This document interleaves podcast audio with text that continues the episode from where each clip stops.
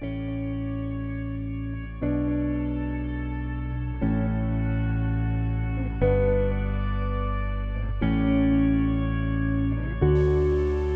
deal in illusions, man. None of it is true. But you people sit there day after day, night after night, all ages, colors, creeds. We're all you know. You're beginning to believe the illusions we're spinning here. You're beginning to think that the tube is reality and that your own lives are unreal. You do whatever the tube tells you. You dress like the tube. You eat like the tube. You raise your children like the tube. You even think like the tube. This is mass madness, you maniacs. In God's name, you people are the real thing. We are the illusion. So turn off your television sets. Turn them off now. Turn them off right now. Turn them off and leave them off. Turn them off right in the middle of a sentence I'm speaking to you now. Turn them off.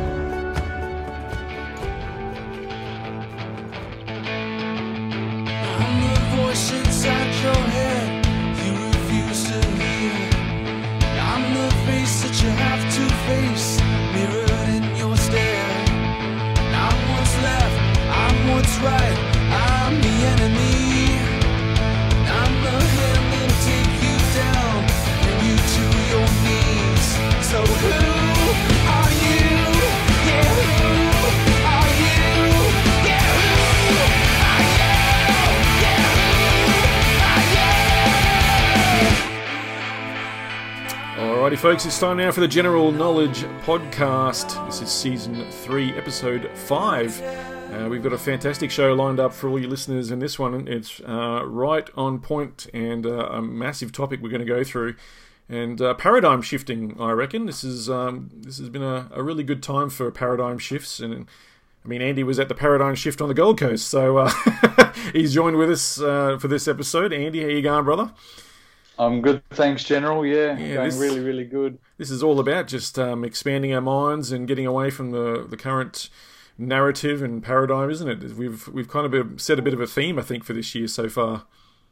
I think definitely, I definitely, I think the show is going in this direction, General. Yeah, awesome. I had a nice little um, like acupuncture session this afternoon too. It was beautiful. Oh, cool. So a little um, like like a bit of a tune up. So um, Does So, Billy yeah, does feeling Billy good. do that for you, or do you go somewhere else?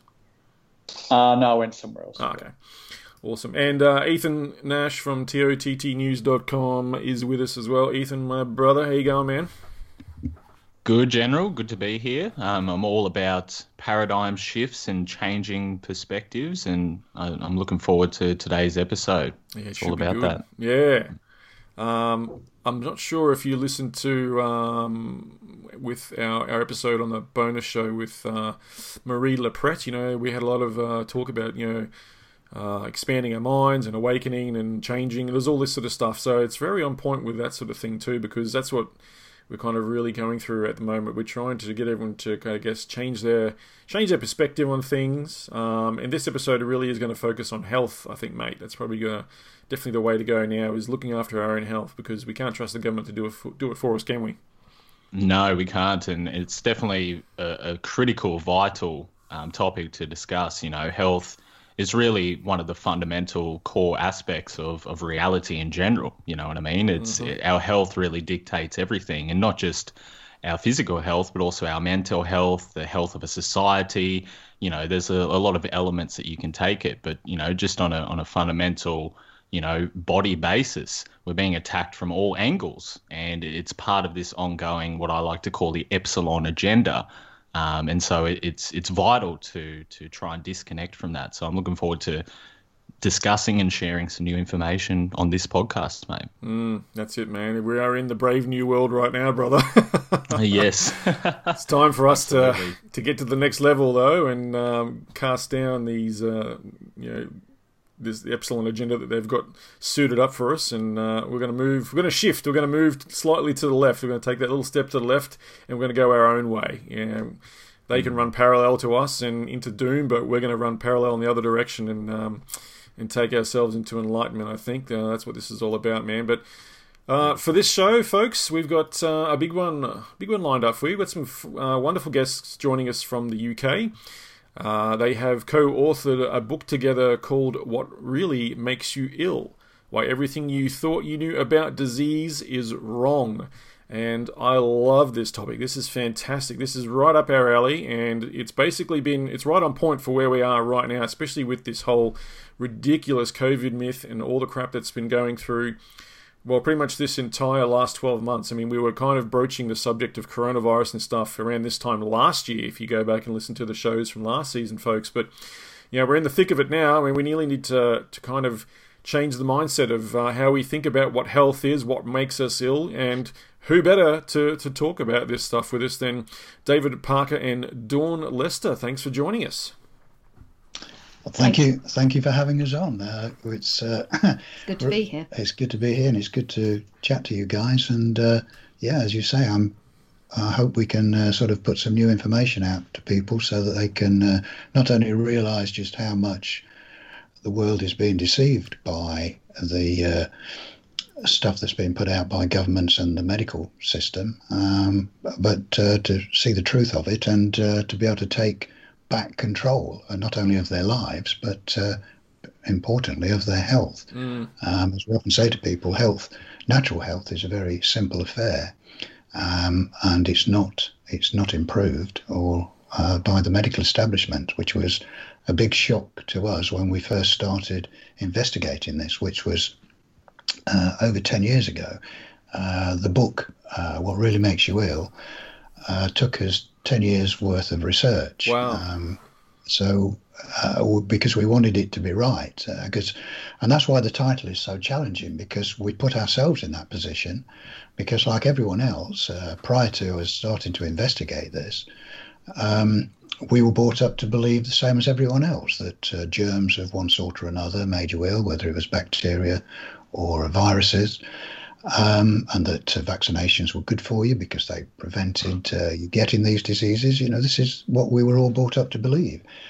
Um, but we sort of, well, Dawn and I, as, as uh, I've said, we've now written together for over 20 years. But the and the very first book that we wrote was nothing to do with uh, the medical establishment. It was actually about the nature of reality.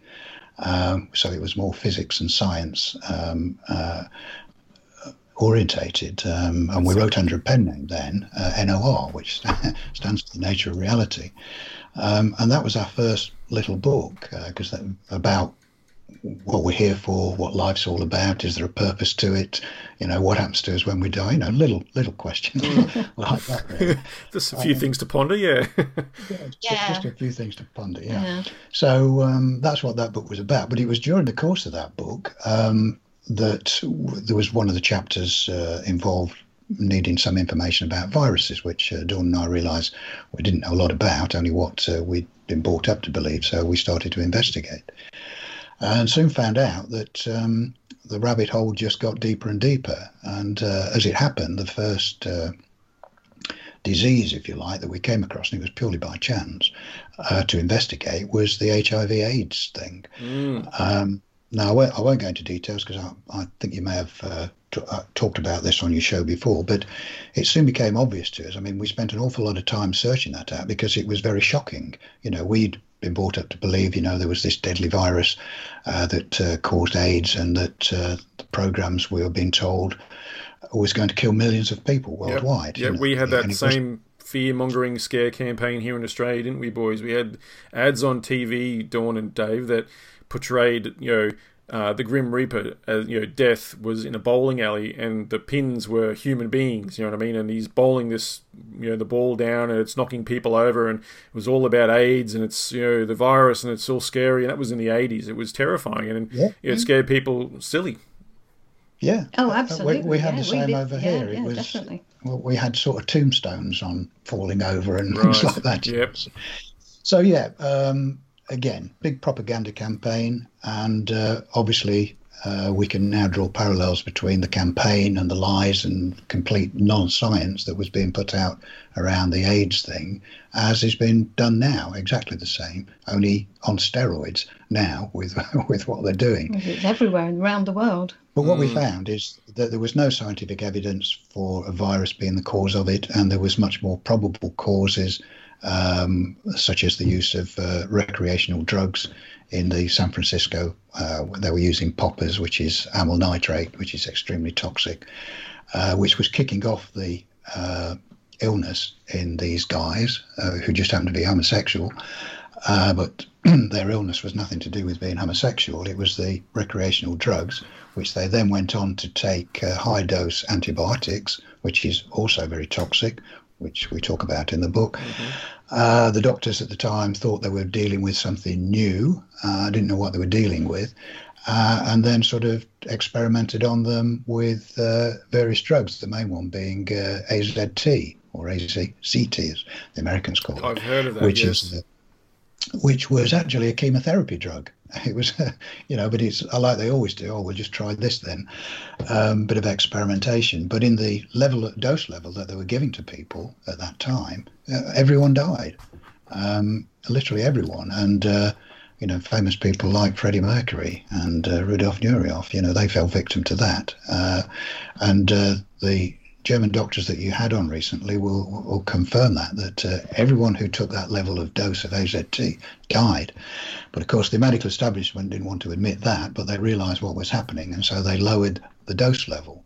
I think they still use AZT, AZT, but uh, a much lower level. So basically, it just takes longer before people die. Yes, in different combinations. they yeah. use drug combinations, and it is a, um, a so, lower dose. So that was the first cutting a long story short, we do explain it in depth in the book, um, which I, I, just point out that the book is nearly 800 pages long with 40 pages of citations from the research papers that we studied over the 10 years. So it's quite it's quite a tome of a book because mm. we, we, we sort of wrote it like a detective story. And when when was the book published? When, when did it first well, come out? Almost this time last year. It was published at Christmas last year. Wow. So okay. It was it was before anyone knew officially about uh, this coronavirus the nonsense. COVID nonsense. Yeah, wow, good timing. Oh, yes. What a fan! You couldn't have timed that better, I think. no, no. A lot of people have said that to us, um, but but obviously we don't actually include uh, reference to COVID. Um, but what's in the book will um, can be easily extrapolated to what's going on at the moment. You know the the, the idea of viruses, but uh, I'm sure we'll get into that shortly. Yeah. Mm. So so what we found uh, that was our first big shock when we realised that uh, not only was there no proof that there was a virus causing this uh, AIDS epidemic, um, but there were no scientific papers to prove it either because uh, we look for them. And people, I mean, you've heard of Kary Mullis, I'm sure, the correct. inventor yep, of the PCR. Uh, and he was around at the time, and uh, he looked for those papers as well, the scientific papers to prove it. And, uh, you know, he's on record uh, also stating that uh, those papers don't exist. So we knew there was a big fraud going on. But to us, as our first introduction to the, the lies that were being told by the medical establishment, and the lack of science behind anything they were doing. That was a big shock to us. And uh, Dawn and I said to one another, well, you know, if they were so wrong about that, what else are they wrong about? And, and that's really where it started. And that was the start of our 10 years research onto all the diseases, the mainstream diseases that we wanted to look at. Um, and, and the same thing came up that we realized that it didn't matter whether it was a disease that was supposed to be caused by uh, a bacterium or whether it was a disease that was supposed to be caused by, caused by a virus. We found that there was no scientific evidence to prove any of these claims and that there was much more probable reasons for the causes of any of these diseases. Um, and so we we sort of looked at all the main diseases that people think about, whether it's tuberculosis or measles. So did you yeah, or, did you uh, focus on on those the diseases that the vaccine comp- you know manufacturers are you know pushing on everyone, like the your, your hepatitis, your um, like you said, measles, mumps, rubella. Did you you know whooping cough? Did you did you sort of focus on all those ones? Yeah, we we looked at anything to see whether there was any scientific, truly scientific evidence to prove that uh, a virus or a bacterium was the cause of it, mm. and uh, there wasn't in every case. And we even looked at uh, animal diseases as well uh, to see whether the same theory that we were coming up with at the time uh, rang true for animal diseases, and we we found that it did. You know, we even looked at uh, in the you may remember in the UK we had uh, uh, what became became called uh, mad cow disease, mm-hmm. which uh, seemed to be something that just really affected the UK and sort of nowhere else in the world, which was a bit of a mystery in itself. Um, so we thought, okay, let's have a, a, look at that and see whether there is tr- truly a germ that's uh, causing this uh, illness in the cows um, or something else. And again, cutting a long story short, because we do detail it in the book, um, we found that it was uh, due to the ministry, the government ministry, uh, insistence that the cattle were dipped in a solution of uh, organophosphate, which in itself is a neurotoxin. But what really made it peculiar to the UK is that the ministry uh, specified dose of this organophosphate was sort of almost four times what it was anywhere else Whoa. in the world. And this is what was so toxic, obviously seeping into the uh, spinal columns and uh, causing a, a neuro- neurological collapse in the cows. Hence, they lost use of the limbs and fell over and appeared to be going mad. Um, but of course, uh, that was not something that the government wanted to admit to when it was finally found out, although people do know about this. Um, but that was just the start of it. And, uh, you know, literally tens of thousands of cattle were uh, destroyed in this in the UK uh, based on a lie and based on a cause that was caused by the stupidity of the government. Um, and so it went on. So everywhere we looked, whether it was in animals or humans, we could not find no truly scientific evidence to prove their claims, but plenty of evidence to prove that there were other causes, natural causes, uh, generally uh, poisoning of one sort or another. Wow. Uh, so, uh, as well as finding out uh, what really made you ill, of course, we, we needed to look at uh, what really made you ill. Um, so we knew that people got ill, uh, but we now knew that it was nothing to do with so called germs. So we needed to look at the causes of what really made people ill, hence the main title of the book, What Really Makes You Ill. Mm. Um, and that was all part of our quest. And in the book, as we explain, it all boiled down to uh, what we call the four factors. Um, and those four factors, uh, w- which we explain in detail and we can go into, but just briefly, uh, their lack of proper nutrition, uh, toxic overload, uh, EMFs, electromagnetic frequencies, and uh, uh, long and prolonged emotional stress. And those are the four factors. And we found that all illnesses that affect humans boiled down to one or more of those four factors. So they're all things that you could do something about. Uh, EMFs are a bit difficult to uh, shield yourself from, but we can we can talk a bit about that later. Mm. But but the other things, um, nutrition, um, is easy for people to do something about um, because that's your diet basically. Yep. And um, uh, we we found that uh, if you don't have the right level of nutrition, um, then the body cannot handle the free radicals that get produced on a normal daily basis. Uh, but on a uh, the body can normally handle with uh, those free radicals uh, and flush them out. If if it's unable to do so, those free radicals uh, can attack the body down at cellular level and and if that's prolonged, obviously starts to damage organs, and so all sorts of things can develop, including cancers, of course. But if you have the right level of uh, nutrition, then from your sort of fruit and vegetables, basically, um, the body has produces antioxidants from that food, which immediately counteract free radicals, and that's mm. the normal process of the body. So that's the natural process. But of course, uh, people, particularly in this day and age, uh, can eat a lot of fast food, you know, uh, or processed food, uh, which is very low in nutrition. And so, even though they're having uh, what they may think is a, a good quantity of food, it's actually low in nutrition. And yeah, so it's, it's dead in a sense, not... isn't it? It's just devo- yeah. devoid of nutritional value altogether, pretty much. Exactly. Empty, empty so, calories, as they say. Well, that that too, and of course with the uh, factory farming methods of today, um, a lot of uh, artificial fertilizers are used and pesticides, herbicides, so the crops get sprayed with poisonous, toxic stuff. The soils become depleted of uh, natural minerals. And so, even the food that's grown in it, uh, which you may buy in your supermarket, uh, may look okay, um, but it's because the plants have not been able to draw up the nutrition from the soil because it's depleted, uh, because it's just they're just living in artificial fertilizers which don't contain the right levels of minerals.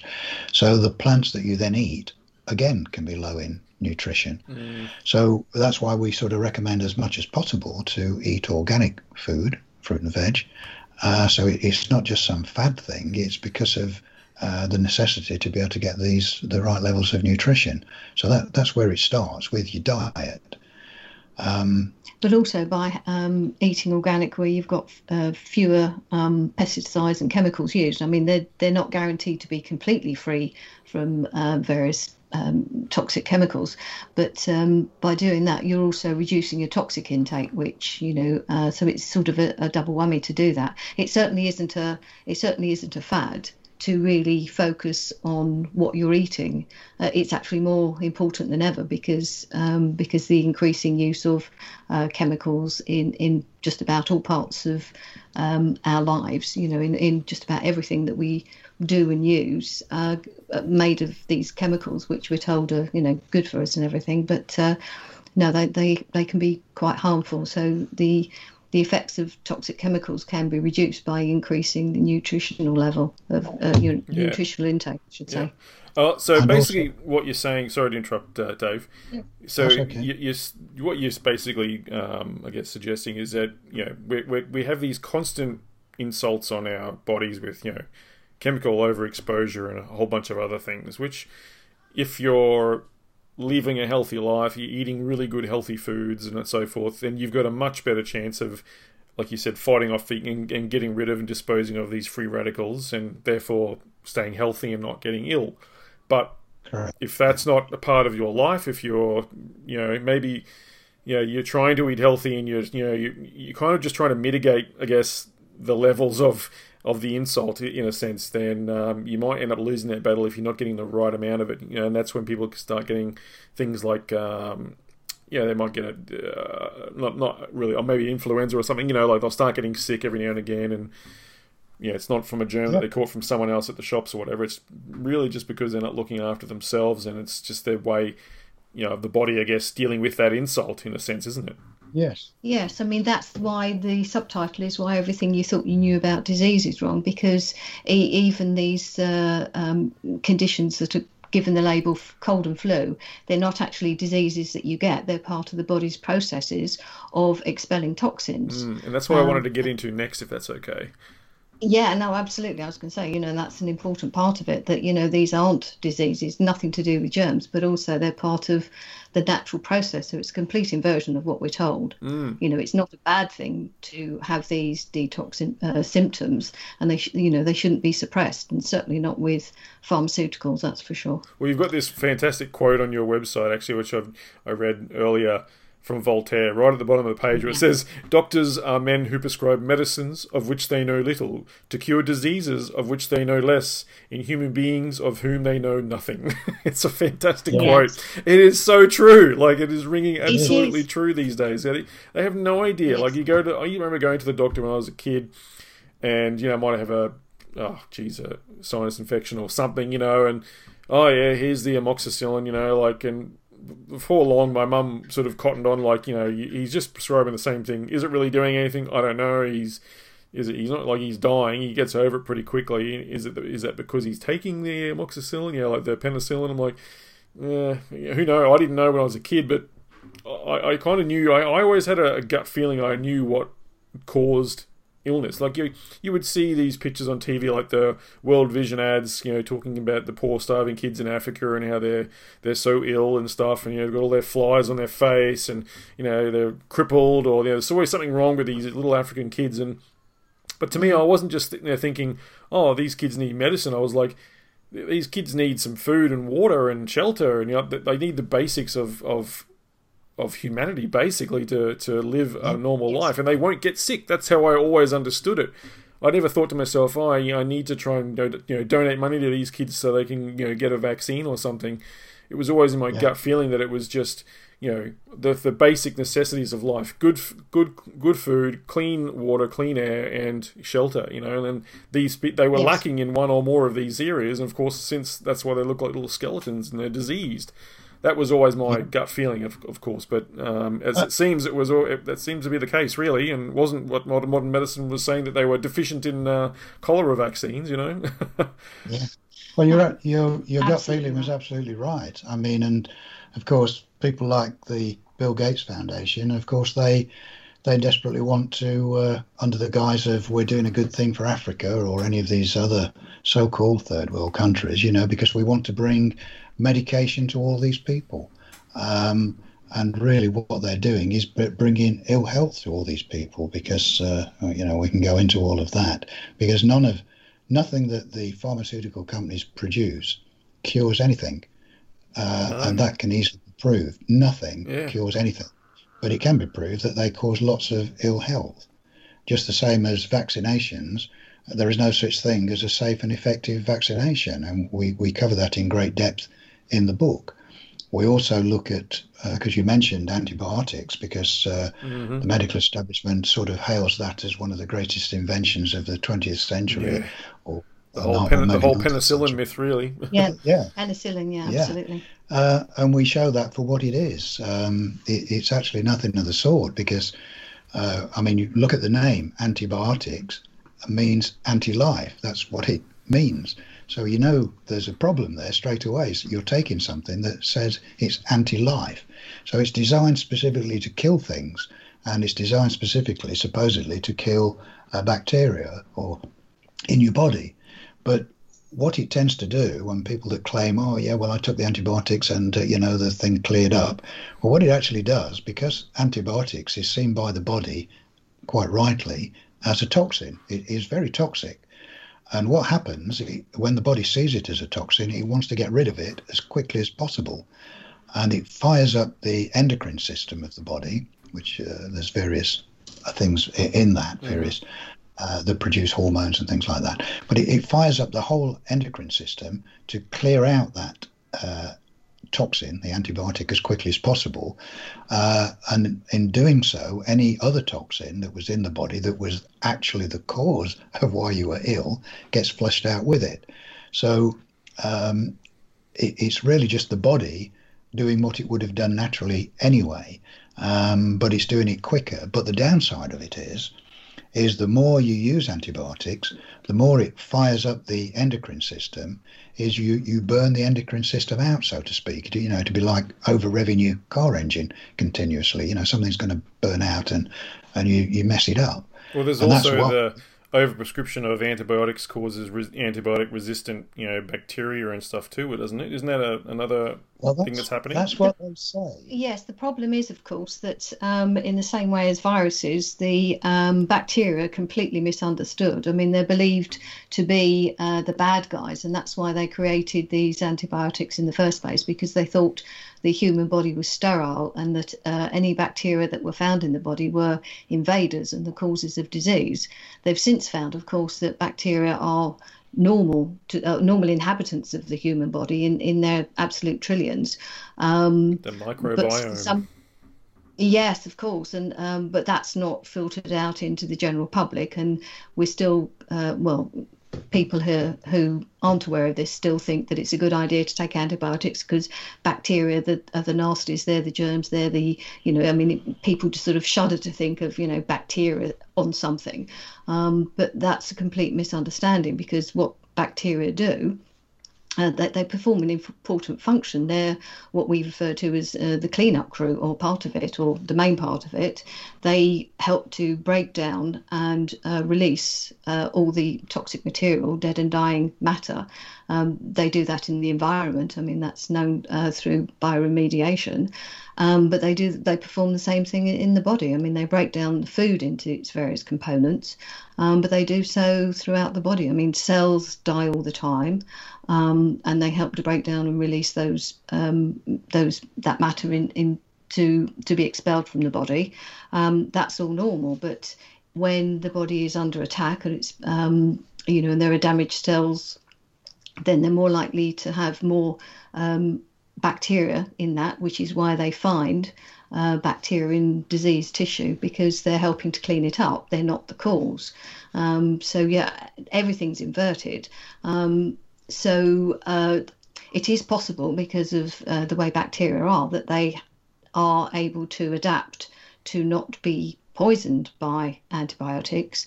Um, but it's it, it's sort of a misnomer to say they're um, antibiotic. You know, they're resistant. resistant yeah. Um, yeah, because it, it, still claim it, it, still kind of gives the impression that bacteria are still a problem if you've got them in the body, and that that just simply isn't the case. I mean, we could go into more detail and talk um, about pleomorphism as well, because you get different types of bacteria for different types of toxic situations. But I mean, that that's. But what the medical establishment failed to tell people when uh, they've been giving them lots of doses of uh, antibiotics is it's uh, you know their excuse is uh, when it stops working their excuse is that uh, uh well we're, we're getting uh, superbugs you know they're uh, they're becoming resistant to the antibiotics so we've got to invent some new antibiotics to, to sell you. Which but, are even stronger. but what they fail to tell you it's not that they're getting superbugs it's the fact that they've burnt out the endocrine system, the body's natural working mechanism, by over revving it, like I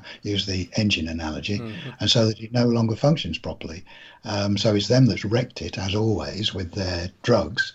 Because um, they're increasing the, po- you know, they're poisoning the body even more. Yeah. Yeah. yeah. Uh, it's just another toxic insult on the body that we're trying to deal with, isn't it? Exactly. exactly. and that's why people fail to recover or become more ill. It's not because the bacteria are taking over; it's because the so-called medicines they're taking are actually poisoning them. Can we? I mean, um, be... Sorry. Mm. Sorry. No, no, go ahead. I was just going to say, can we just take a, I kind of sidetracked a little bit. Can we, because uh, Dawn was sort of explaining a little bit, then I interrupted, but um, about obviously how, um, you know, does, viruses are technically the the body's cleanup crew. You know, if there's some sort of insult and you know it needs the body needs to cleanse and whatever it is, yeah, that's that's the body. Um, you know, what what we think viruses are aren't actually a disease, so to speak. You know what I mean? Like we're, we're taught no. that all these viruses are around the place and they're all going to come and get us. But you know, I, I have heard talk of there's the body has its own virome. Like there's many viruses that the body has, but we've got to kind of change how we think um, viruses, yes. what they are and stuff. Is that is that yes. right? Yes. Yeah. Um, we have a different, um, slightly different take on on that. Bacteria are alive; they are living organisms um, that um, uh, inhabit the body. Mm-hmm. Viruses are completely misunderstood. Um, there are particles that are labelled virus. Um, but these particles are non living. They are completely inert. They cannot do anything. And from the research that we've conducted, we can't see that there's any evidence that they are anything other than cellular debris. Um, so, as, as, I was saying, cells die all the time in the body. That's a normal process. Even within a healthy body, the um, cells uh, die and, and, regenerate. I mean, I, I think um, there are various um, reports out that show that you know uh, different organs have complete, uh, completely uh, a complete change of cells uh, every so many years. I mean, you know, so we're effectively not the same body um, all the time. Mm. You know, the cells keep renewing. So obviously, the healthier the um, the body is, the healthier that the cells, the new cells are. Um, but as I say, even in a healthy body, cells are, are changed, renewed, and so they die. They're broken down and released from the body, expelled through normal processes. You don't necessarily, you know, you, you wouldn't notice that. You don't have symptoms. So that's one thing. But these, um, but the particles that are called viruses um, are given some kind of attributes, but they're they're even recognised. I mean, there there are different um, arguments about whether they're sort of uh, alive, not alive, or whatever. But there is no evidence that they are living at all. And as I say, the um, the only um, well, there's no evidence that they do anything, and the only evidence that we can find is that they're cellular debris. You know that the cells break down, and so they package up um, the, the, different materials. So they're what the, these particles are pieces of genetic material in a protein coating. So, and they can't. Um, can they do anything to the body, or no. they, they just sort of float around no, until they're removed? Is that? There's no evidence that they do anything at all because they they're, have. They're not alive, are they? they? Like... They're not alive. They have no um, uh, ability to, to be motile, to be to, to do anything. I mean, I know they claim to uh, replicate in cells, but they they can't. They can be acted upon by the cell. So it's if there's any action, it's the cell which is alive, which is living, that that can do something with that material. Um, but it's it's a mistake to think of viruses as things. Um, the virus is a name given to these particles, but it's a misnomer because, um, as we say in the book, the the origin of the word virus is from the Latin for poison. I, I think it's also got connotations to venom, you know, like snake venom. Mm.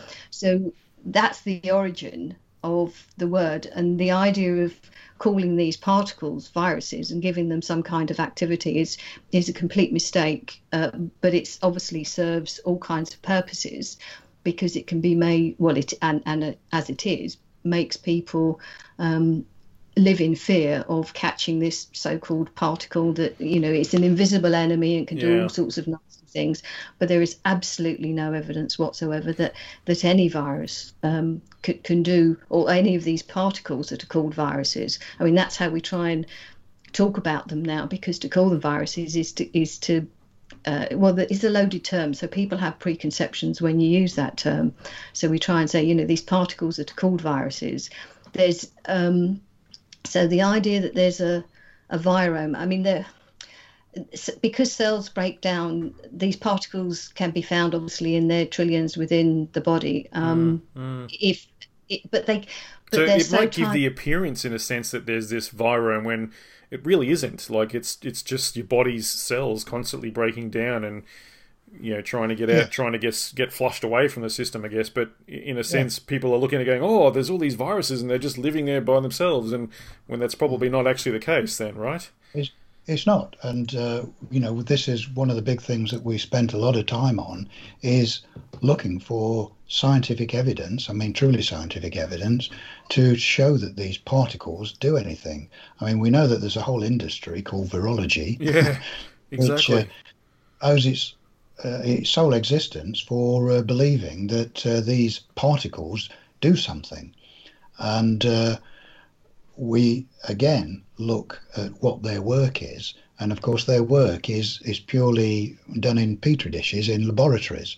And uh, we've often explained it as if you imagine dropping a pane of glass on the floor and it breaks into 100 pieces, uh, and that piece of glass represents a cell and then the virologist comes along and starts to look at all those pieces, which are different sizes and shapes, and then starts giving names to each of those different pieces and uh, attributing functions to each of those different pieces.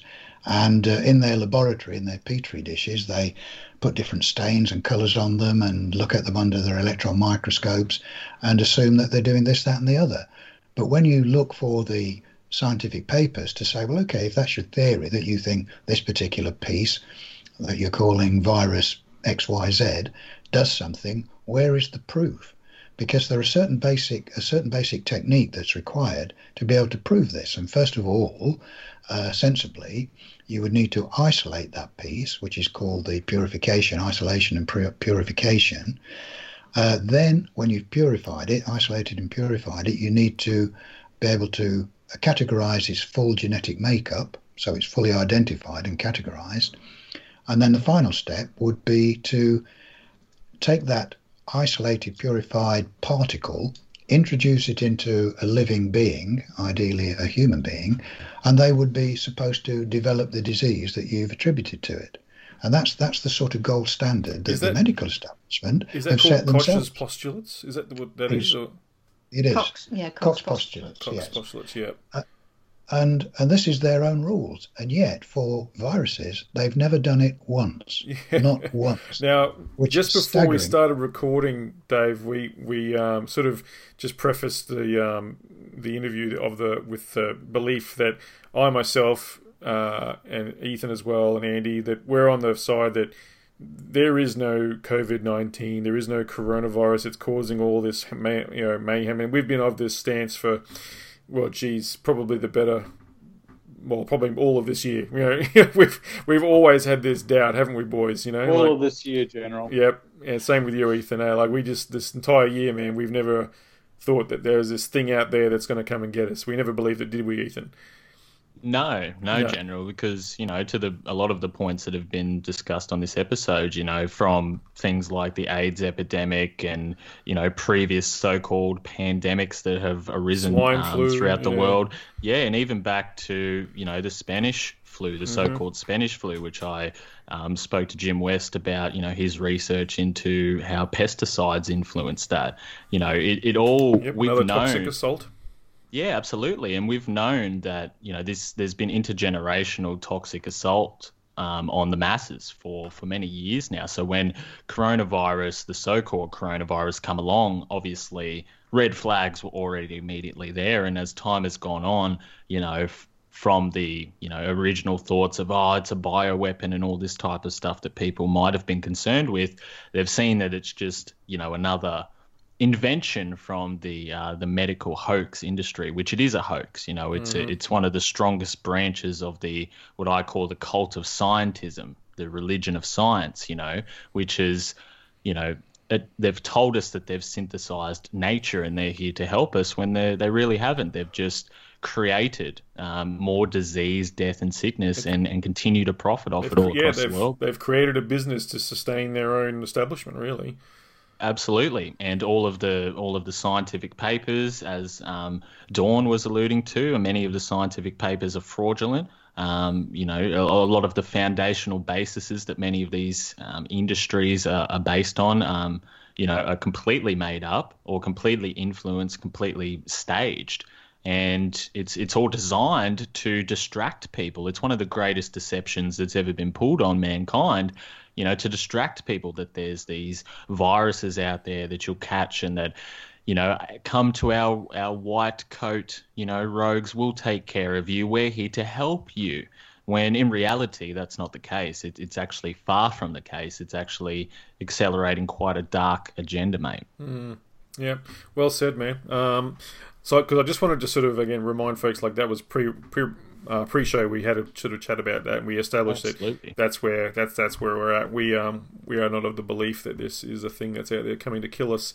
And I think um I, I listened to an interview. And have you guys heard of um oh his name's just escaped me now. Um, what's that? The journalist that Adam has on his show from time to time, boys. You remember? Um, Jon Jon Rappoport. Rappoport, that's the one. I couldn't think of his name.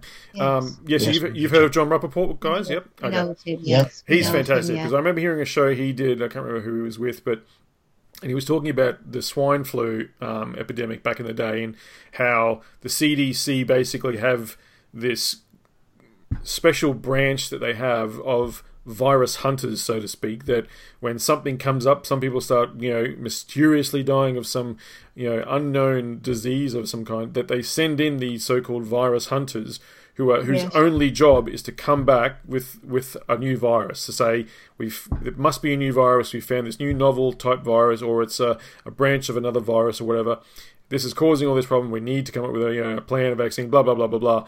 And he was talking about the swine flu ep- epidemic back in the day and how this started on like pig farms in, I can't remember, Mexico or somewhere, some poor, not, you know, not second world country, but third world country maybe. And you guys might know this story better than I, I do, but I was just sort of telling it for the listeners. But, you know, these pigs in this pig farm where the swine flu apparently was, was discovered, you know, the, the conditions there were appalling. There was this like toxicity everywhere. It was overload, toxicity overload everywhere. Like you know, the waste from the pigs and the pig pens and things were just all over the place. The pigs were rolling in their own mess all the time. It was disgusting and dirty. The air became very toxic in there. Like staff were going in there having to wear face masks and you know rebreathers and things because they couldn't couldn't stand the smell and but it wasn't just the smell, of course, there was this air of toxicity about this whole place. And obviously, one of the couple of the workers all started getting the same sort of sickness and illnesses. And lo and behold, they, they thought it was a new virus because of the pigs. The pigs are passing on this new virus to people. And you know, then the swine flu epidemic went from there. But obviously, it wasn't that. It was pure toxic overload that these people were getting sick from. Um, yeah. Yeah, so and that just reminded me of everything you were just saying. I just just came to mind. I'm like, oh, that's exactly what you know Jon Rappoport was talking about in this article. And then they have the CDC comes out with these virus hunters, just like they did with um, you know the the, the so-called coronavirus, the COVID nineteen, as we've been led to believe. Well, most of the people yeah. anyway, not us, of course. But um, yeah, so I wanted to to just change gears a little bit now. And you guys are smack bang right in the middle of the UK now, where we're seeing headlines all over Australia this last, what, today or yesterday, whatever it was, um, with the Pfizer COVID 19 UK vaccine is being rolled out mm-hmm. as we speak. And that little old lady yes. was apparently the first person to get it, which I actually don't believe she did, but that's what we're being led to believe. Um, so yeah. I kind of wanted to get your take on. Um, first of all, obviously, you guys are, of course, the, of the same belief. Let's clear this up right now. It, is there, yes or no, is there a COVID 19 virus? No. no. Yep, thank you.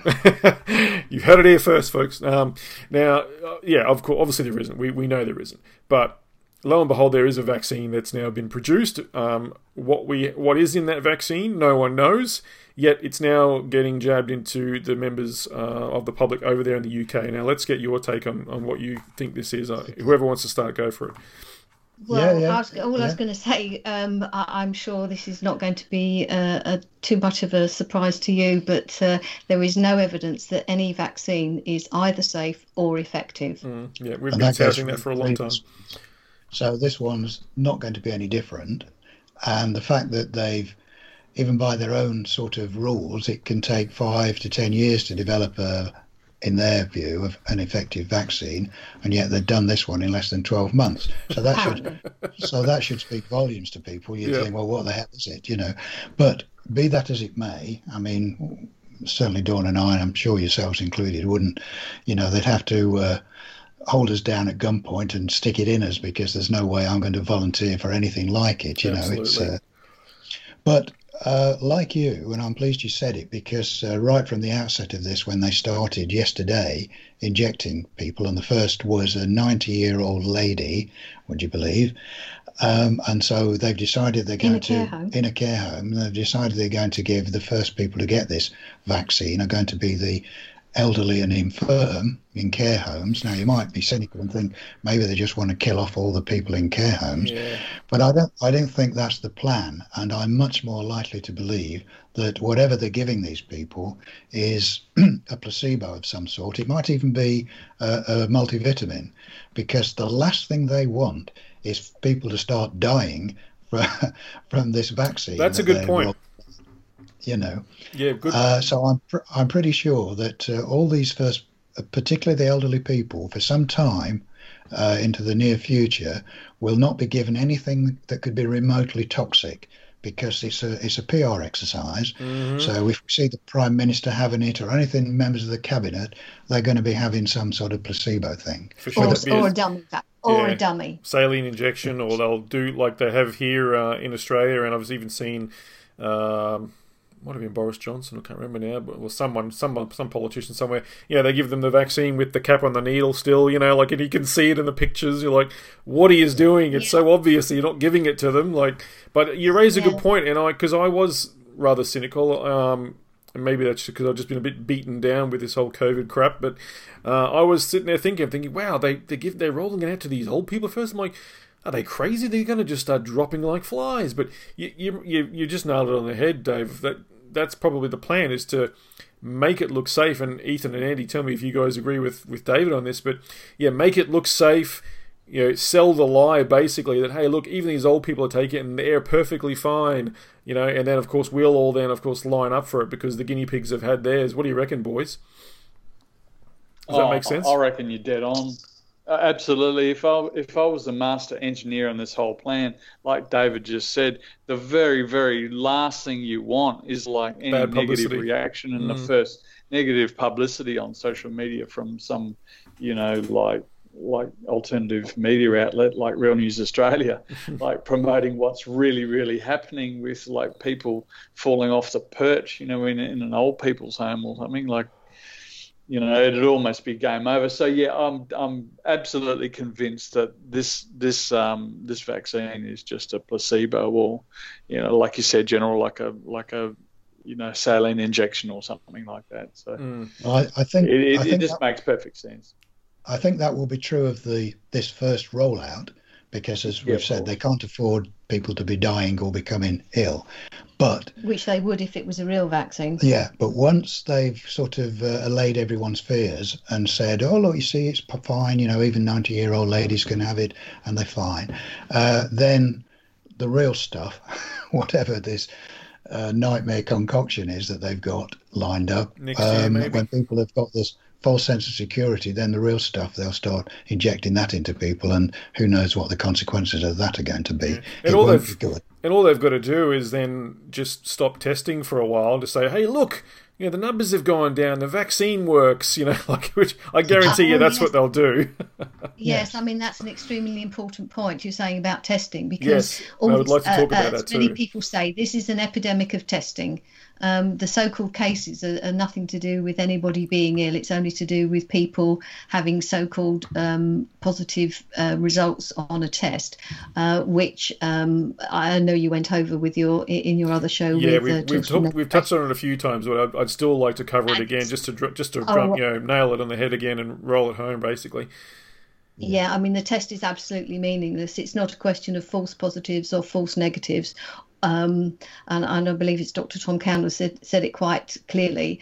All results, all test results are false because the test is meaningless. Yeah. What are they because testing they... for? That's right. There is no coronavirus to test for. So exactly. what are they testing for? Oh, he's positive. Genetic, we found some genetic, genetic material. Yeah, exactly. Of what yeah. though? Like seriously, it, it blows me exactly. away when everyone still goes on about this whole, you know, oh, the testing, testing, testing, cases, cases, cases. I'm like, well, what are they actually testing for? Because this, I, I'm again of the belief that this thing isn't real anyway. So um, doesn't matter how many times they run the test, whether it's you know 13 or less or 40 or more, you know times that they run the um, yeah the cycles within that PCR test, you know because uh, that's changing obviously then the positive and the, and the negative results.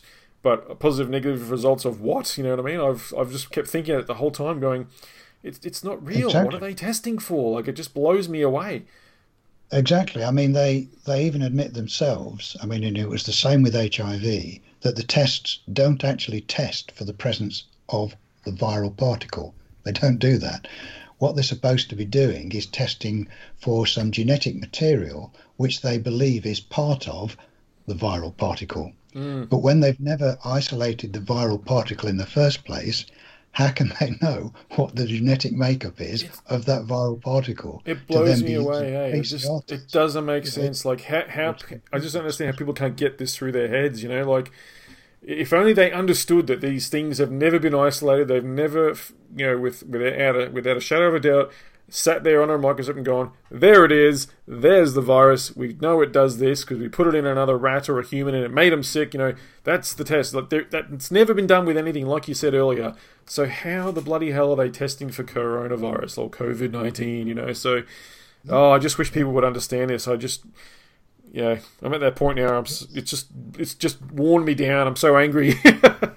yes, no, no, we understand entirely. Um, but the thing is that uh, science is made out to be something that's um, beyond the ability of uh, you know the average person in the street to understand because it's all highly technical and you don't understand and what we're doing and you know like, you don't know what it's all about, and they use all their jargon. If you read the papers, um, read their study papers, it's full of jargon, which you know, of course, we don't understand. Yeah. Um, but when you when you um, practice reading through them, you can actually read uh, some of the language that they use, and, and quite often it's um, you know very conditional. So it's always the may, possible, could be, might be. This uh, you know this yeah, suggests yeah. we need further. Oh, and and quite often the conclusion is um, yes, we need to do further research on this. So of course they're guaranteeing their um, ongoing uh, career. Yeah, I think it's like a, what. A Ethan, sorry, Dave. I was just going to quickly say it's like what Ethan said earlier. You know, it's this whole the, the religion of scientism. Basically, that's that's what it boils down to. They're they're up on high. They are in the white coats. We have to listen to them because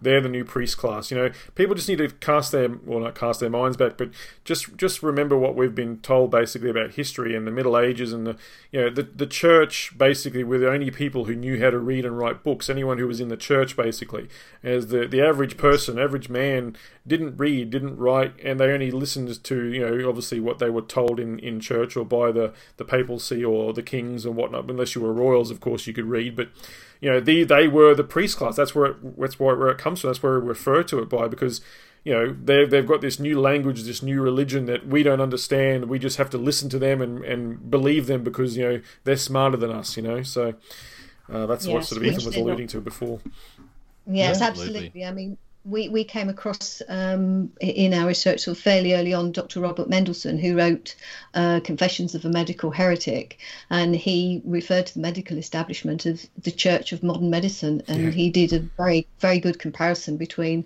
um, the rites and rituals, you know, within medicine as um, as as within religion. So yeah, no, I mean the comparison is is um, definitely reasonable. Mm. But I, I, what I wanted to just mention because. Uh, you know, we get obviously lots of people from around the world write to us. Uh, um, I wanted to, and some of them say, oh, well, you know, I've seen or I've heard of papers that do prove that this uh, virus has been isolated. Okay. Now, fortunately, I mean, we know a few doctors, and one of them, who's a friend of ours, is who you may have heard of, is Dr. Andrew Kaufman, mm-hmm. who's quite outspoken in, in America. Um, now, he's interviewed us uh, uh, several times, mm-hmm. and uh, so, so we, we chat to him occasionally. Um, now, he obviously is qualified officially to be able to examine these uh, technical papers, and uh, he did a very good job on uh, a paper where it was uh, proposed that uh, this technical paper, and this is relatively recently, you know, only a few months ago, uh, where there was a claim that this paper, and it was published in Nature, the journal mm-hmm. Nature, which is supposed to be the most prestigious uh, scientific journal in the world. Mm-hmm. So this was a paper published there purporting to have isolated the coronavirus and to have met Koch's postulates and to have proved that it did actually cause the disease. Okay. Mm-hmm. Now, because that's what he said in the abstract of the paper, and we've we've looked at the paper too. Now, what happens is most people, and this includes doctors, they only read the abstract, yes. which is sort of the first paragraph or so. And that's what it says in it. And that's as far as most people go, because they either don't have the time or the patience to read through the whole methodology of what's actually been done. So they read the abstract, and that's what the abstract said basically. Yes, we've done it all and we've proved it. But then, like us, uh, Dr. Kaufman read through the methodology. And when you read through the methodology, you see that they've not done any such thing. and what makes it worse is at the end of it, they actually admit that they have not actually thoroughly uh, purified the virus. They have not met Koch's postulates. They have not proved that it caused the, causes the disease. So that's in complete contradiction to what it says in the abstract. So now, how can they me, get away with putting that in the abstract? Exactly, exactly. To me, that is not only a lie, that's abs- uh, an absolute fraud. Yeah. And for for the journal, and you can see it for yourselves, for the journal Nature to have published that, they must know because they're supposed to uh, you know, scrutinize everything to the detail that yeah, but goes they in needed their it. Job. They needed it. You see, David. They needed someone to come out and say that they found it and they've done it all. Even if they exactly. didn't, they just needed them to say that they did, and they would have published it. Yeah, and but it shows how I the think, peer review process is corrupt. Correct, yeah, and yeah, it just and it shows how desperate the oh, authorities are to try and prove to people, well, shall I say, not prove, try to convince people that they know what they're doing and that uh, uh, all people like us uh, don't know what we're talking about. Yeah. Um, and they're prepared to lie in the extreme Has, in um, journals um, like nature. Has Dr. Kaufman done uh, a report or a video? Or have you done that with him? Like, is there a link we can grab to share that around that where they've talked? We talked he, about that specific thing. He has done a video on that one. Um, I think you could. You'd probably find it on his website. Okay, all right, um, I'll have a look. So if you look for uh, drandykaufman.com. Uh, um, Andrew Kaufman. Uh, Dr. Andrew Kaufman. Yeah, I think he uses his full name, Dr. Andrew Kaufman. Yeah, I believe he does. I've listened to many of his interviews.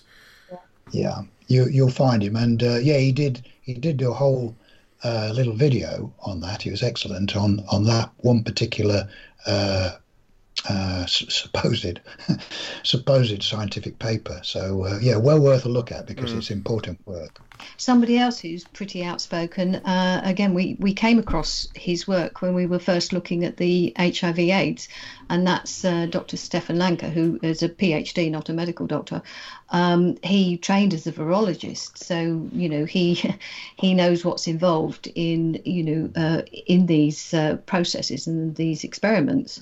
Um, but he uh, his work showed quite clearly. I mean, um, I can't remember exactly when, but I mean, probably more, I don't know, something like 15 years ago or whatever, maybe more, uh, showing that um, not just HIV, but all, you know, no other virus has ever been proven to be the cause of disease, and he includes measles virus. Um, but he's he's definitely been also very uh, active in, in putting out uh, information throughout this year because because of what he knows about virology, and um, he says that virologists are um, well not telling the truth, should we say, as putting it politely.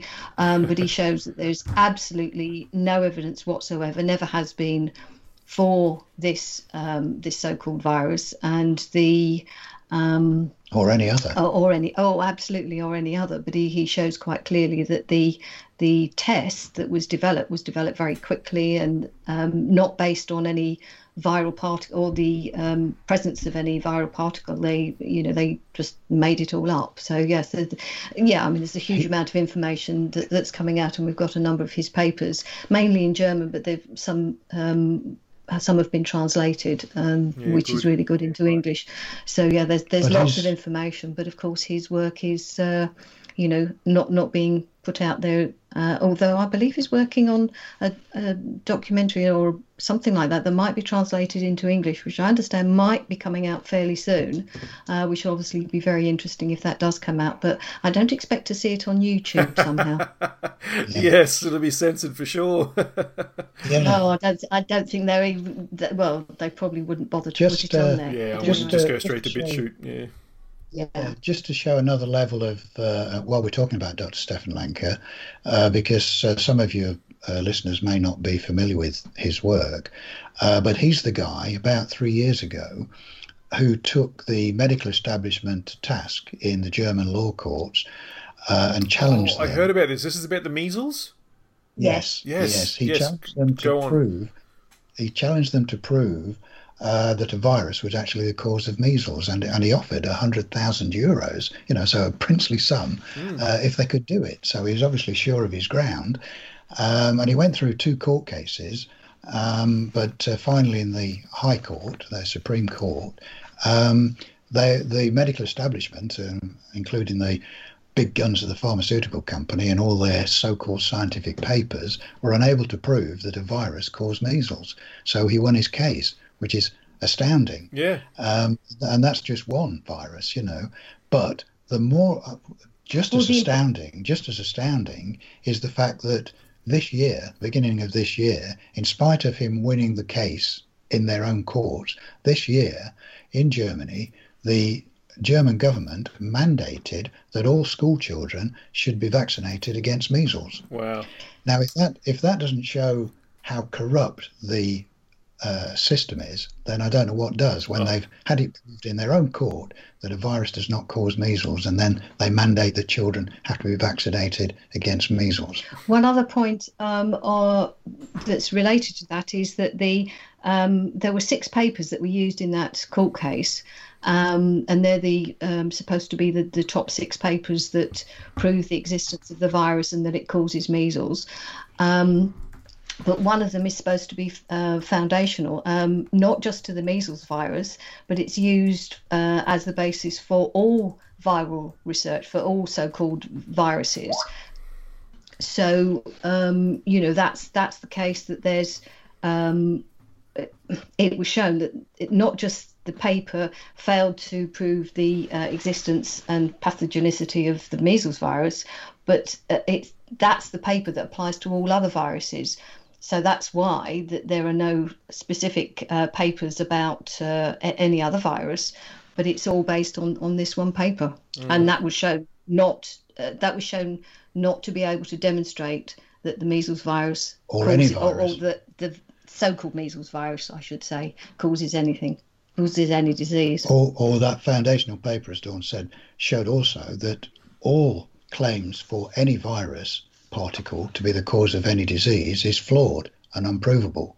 And that's the importance, uh, the sort of little known importance of that particular case, because their foundational paper was also shown to be flawed and unprovable. So that pulled the rug out literally from all uh, virology, and why Stefan Lanka uh, uh, uh, was able to say that neither he nor his team have ever found any virus to be the cause of any disease. You know, he's on the record as saying that, mm. and he was a trained and qualified virologist.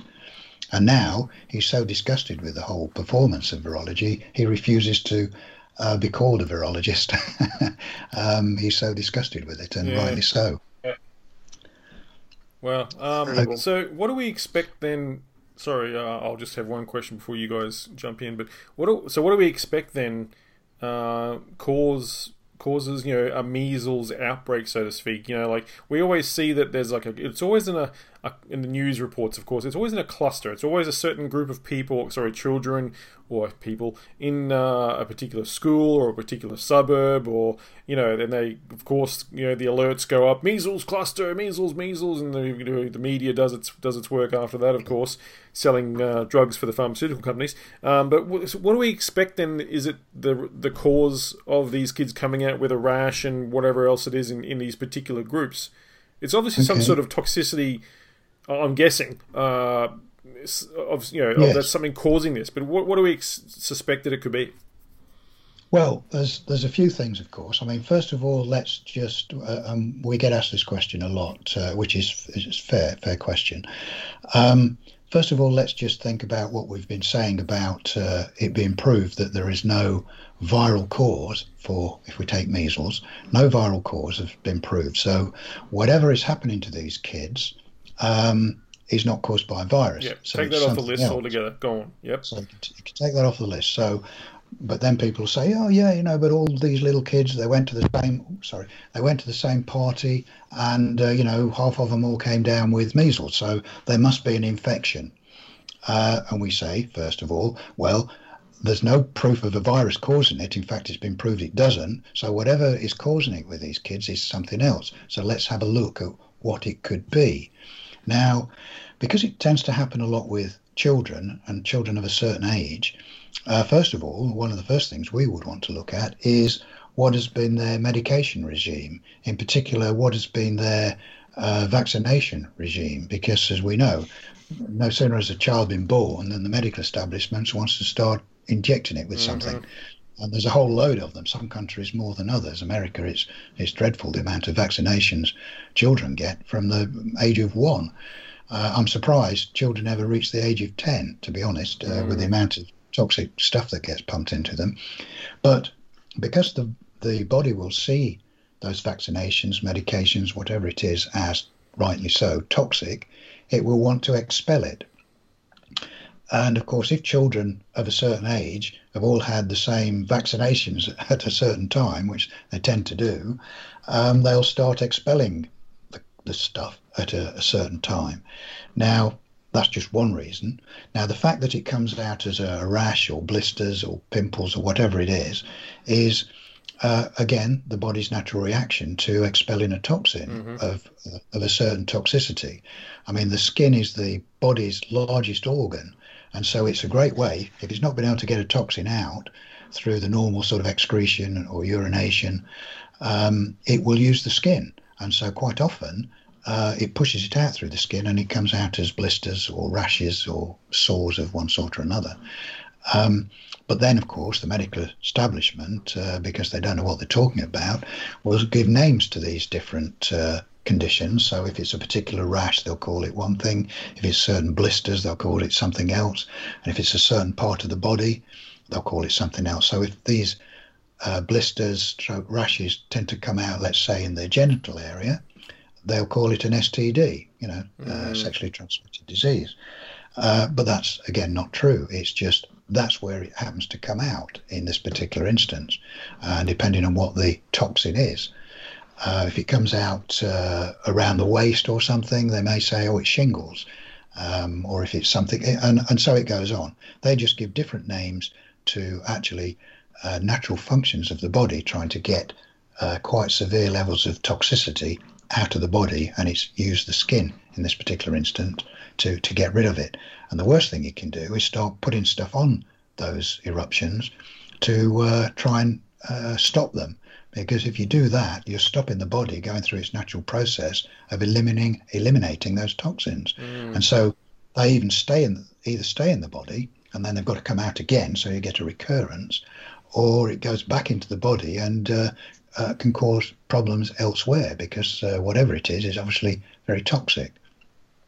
Another another possibility, and again with these sort of childhood um, parties, they you know get kids together to uh, apparently kind of you know get these diseases, spread them so they can kind of get over them. Um, one of the things is that with parties, um, I'm sure most children are given the the kind of uh, so we shall we say uh, toxic treat, food. Yeah, yeah. That's the other thing I was going to say. Maybe it's what they're eating. Yes, lots of sugar, probably all kinds of uh, I don't know I don't know what you call them in in Australia, but kind of you know sodas, pops. Yeah. You know the. Um, whole bunch of red, know, red, red cordial or something that's got you know those different colours yeah, and preservatives and yeah. Yes, exactly. Sugar, plus also they get very excited. It's a party, and so that kind of increases metabolism, which may um, uh, get the body's um, actual processes of eliminating toxins sort of um, hyped up a little bit. And so it's not too surprising that you know the next day maybe they might st- not start feeling uh, very well, but it's not because they have a disease. It's because their body is is doing what it is, uh, what it normally does, what it is absolutely brilliant at doing, which is looking after itself and getting rid of um, the, the, toxic material. So.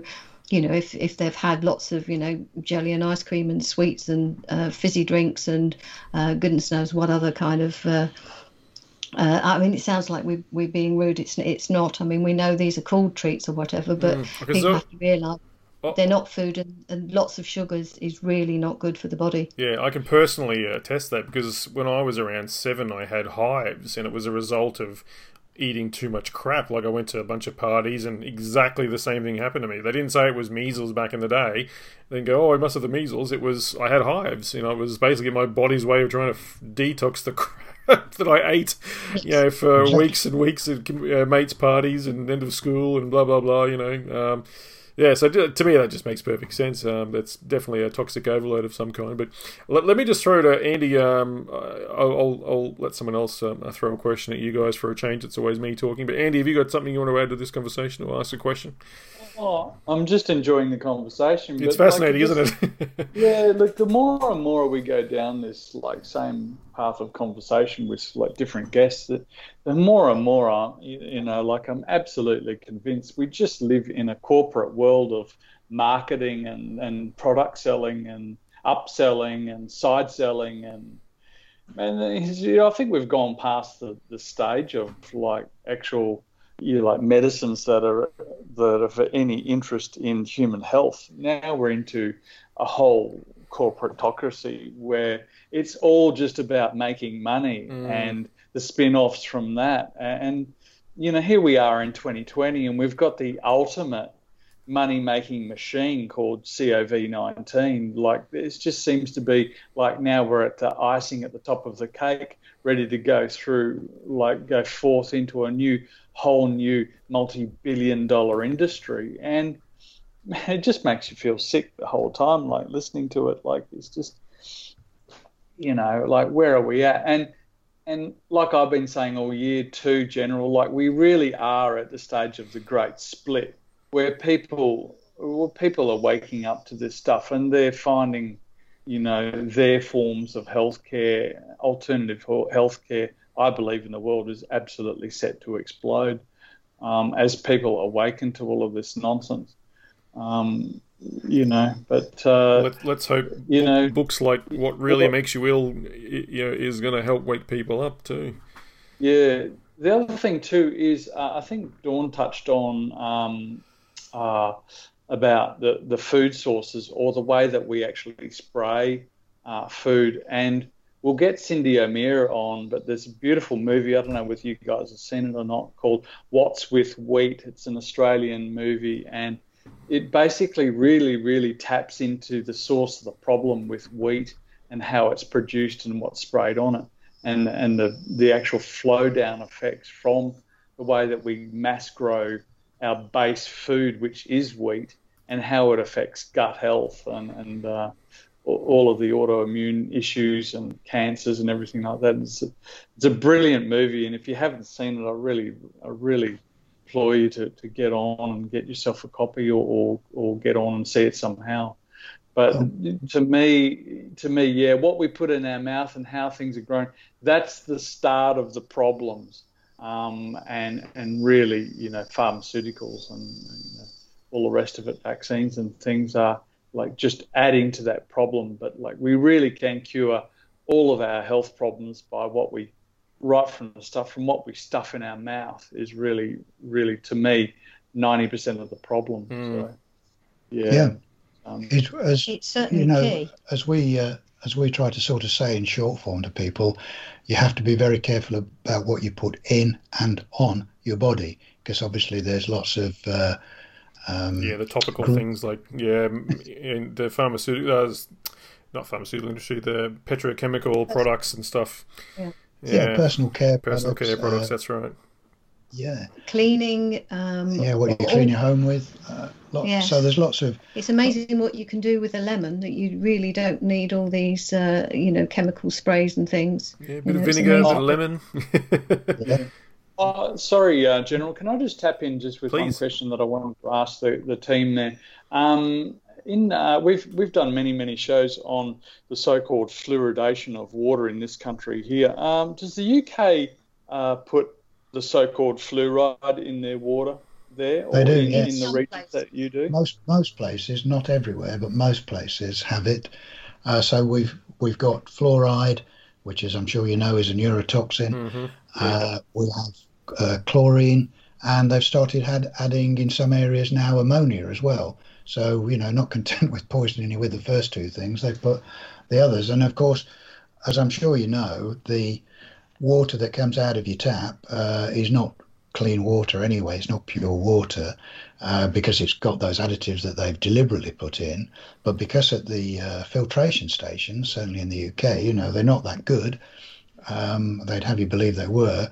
So you're getting residues of pharmaceutical products c- coming through the water supply as well, mm. as well as other chemicals, pesticides, yeah. you know, agricultural chemical runoff. So it's uh, you know the water from your tap is is not good at all, and uh, certainly Dawn and I would advocate that. Uh, you need to clean up your water before you drink it or cook with it. You know, uh, install either a reverse osmosis system. Yep, I've, got a four, I've got a four stage one under mine absolutely. And uh, so I, and uh, or if if that's difficult, if you're in a little flat somewhere or something, uh, you can buy sort of a tabletop distiller, mm-hmm. you know, which you can sort of. Uh, uh, you know, you can you can get them uh, not too expensive, maybe around a hundred pounds, you know, hundred and fifty dollars or something like that. Um, and uh, you know they don't take up too much room, but at least you can ensure that the water you drink is is pure. Yeah, and, it's so uh, that's, important. That's, yeah, because yeah. otherwise, every time you drink or wash your food or cook with it, you, yeah. you're poisoning yourself oh, Dave, a little more. You'd know, you've changed your filters. I'm guessing. Look at the sludge that's on them after you when you change them. I mean, how disgusting yeah. are they when you you switch out the old one for the new ones? Like, oh my god, like I, I, I do videos and I share them on my website and on social media. I go, this is what you're drinking, folks. Like this is the water here in where I live, and you know, so this is why I've got a four-stage reverse osmosis filter because I don't want to have this crap in my body or my kids' bodies. You know. Um, exactly. Yeah, Ethan, let's um, throw to you, big fella. You've got a question you want to add to the conversation, mate? Uh, I just wanted to to maybe switch the focus just to see. Um, what uh, Dawn and David believe are some alternatives that we can take to avoid this type of Excellent monopoly. Um, one of the things we've been focusing on TOTTnews.com with the full members is sort of this idea of food independence and networking with people to be able to get, you know, healthy, clean, organic grown food and also sustainable you know um, if you're looking for meats to have some sort of sustainable network of meats where it's not going through the factory process. And we talk about this all um, on the membership forums of my website. And and this is obviously an avenue that we try to take um, very serious. And I recommend everyone does moving forward. But I'm interested to learn um, and hear your thoughts, um, David and Dawn, uh, just on what you think are some good solutions to get away from this this religious cult that really has taken over the minds of humanity and has really stolen what uh, health is from uh, right under us.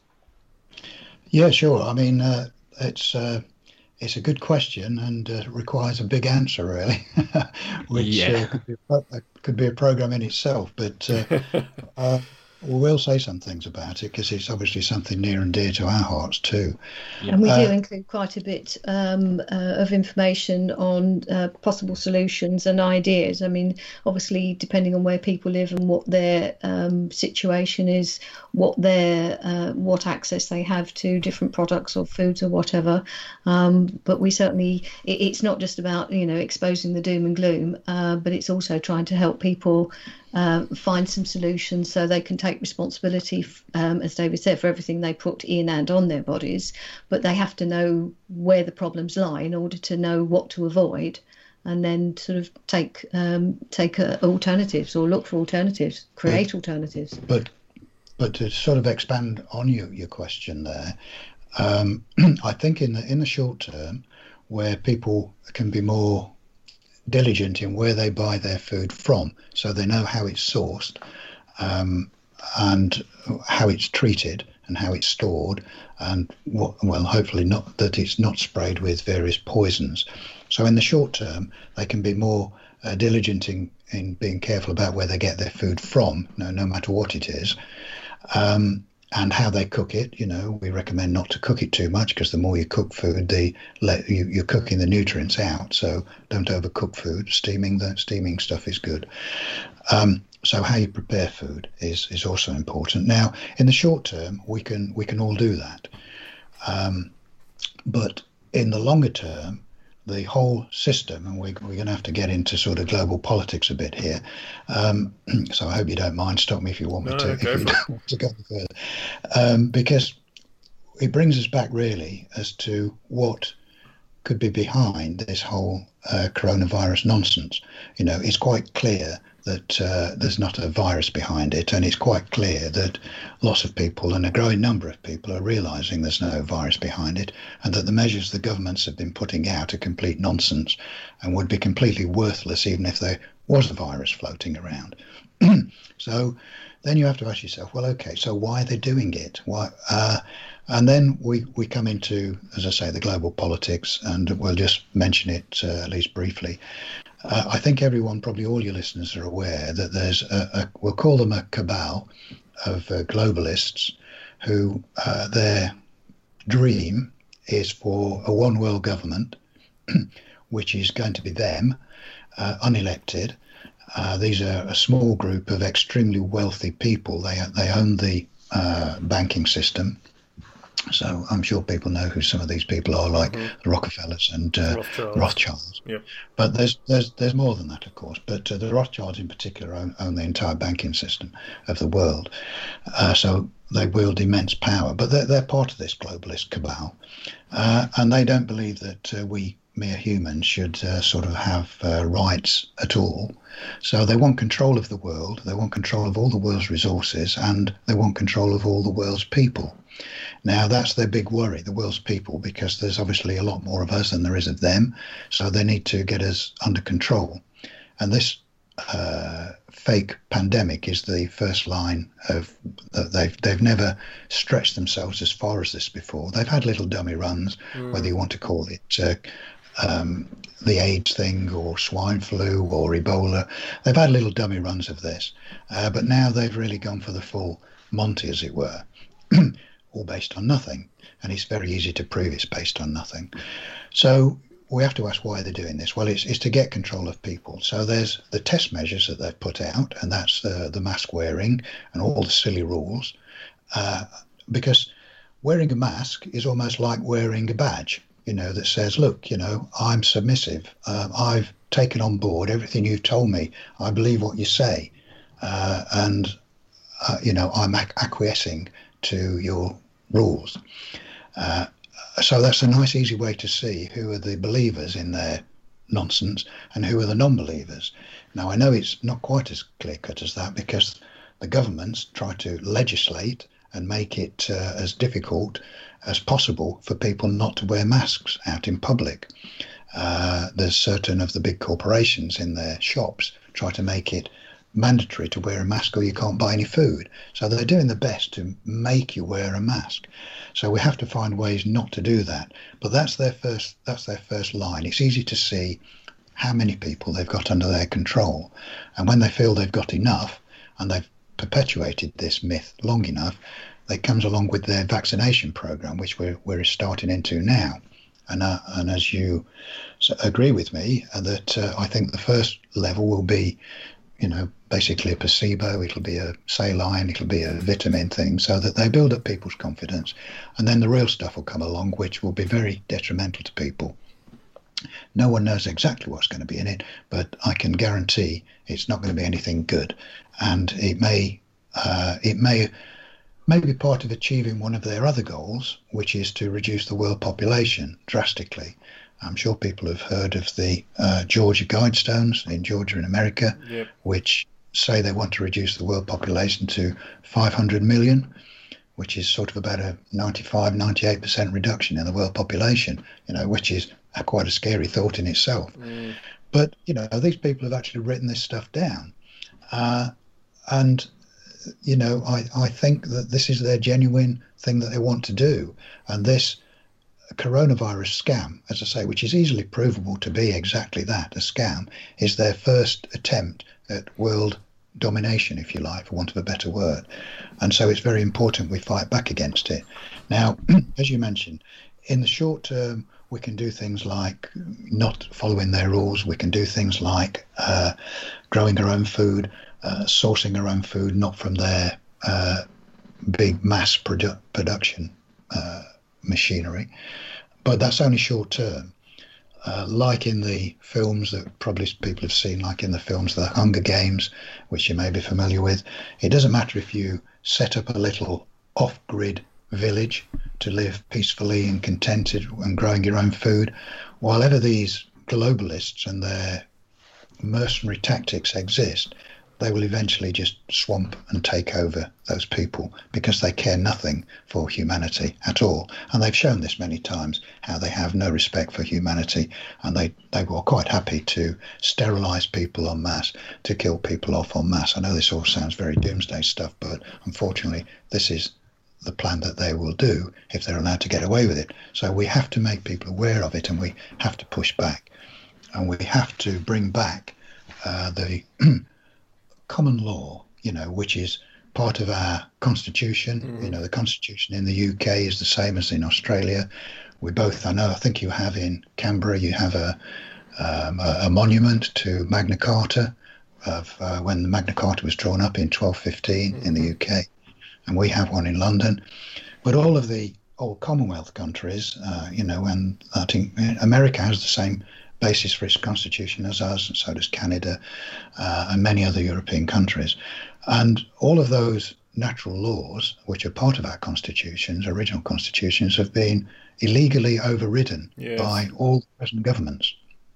Okay, so we have the correct laws in place, but they're just being totally ignored illegally by the government. So it's the governments of the world that are acting illegally as well as inhumanely with what they're doing as we all know, they are just puppets for this uh, cabal of globalists, um, and they're just uh, who are actually pulling the strings.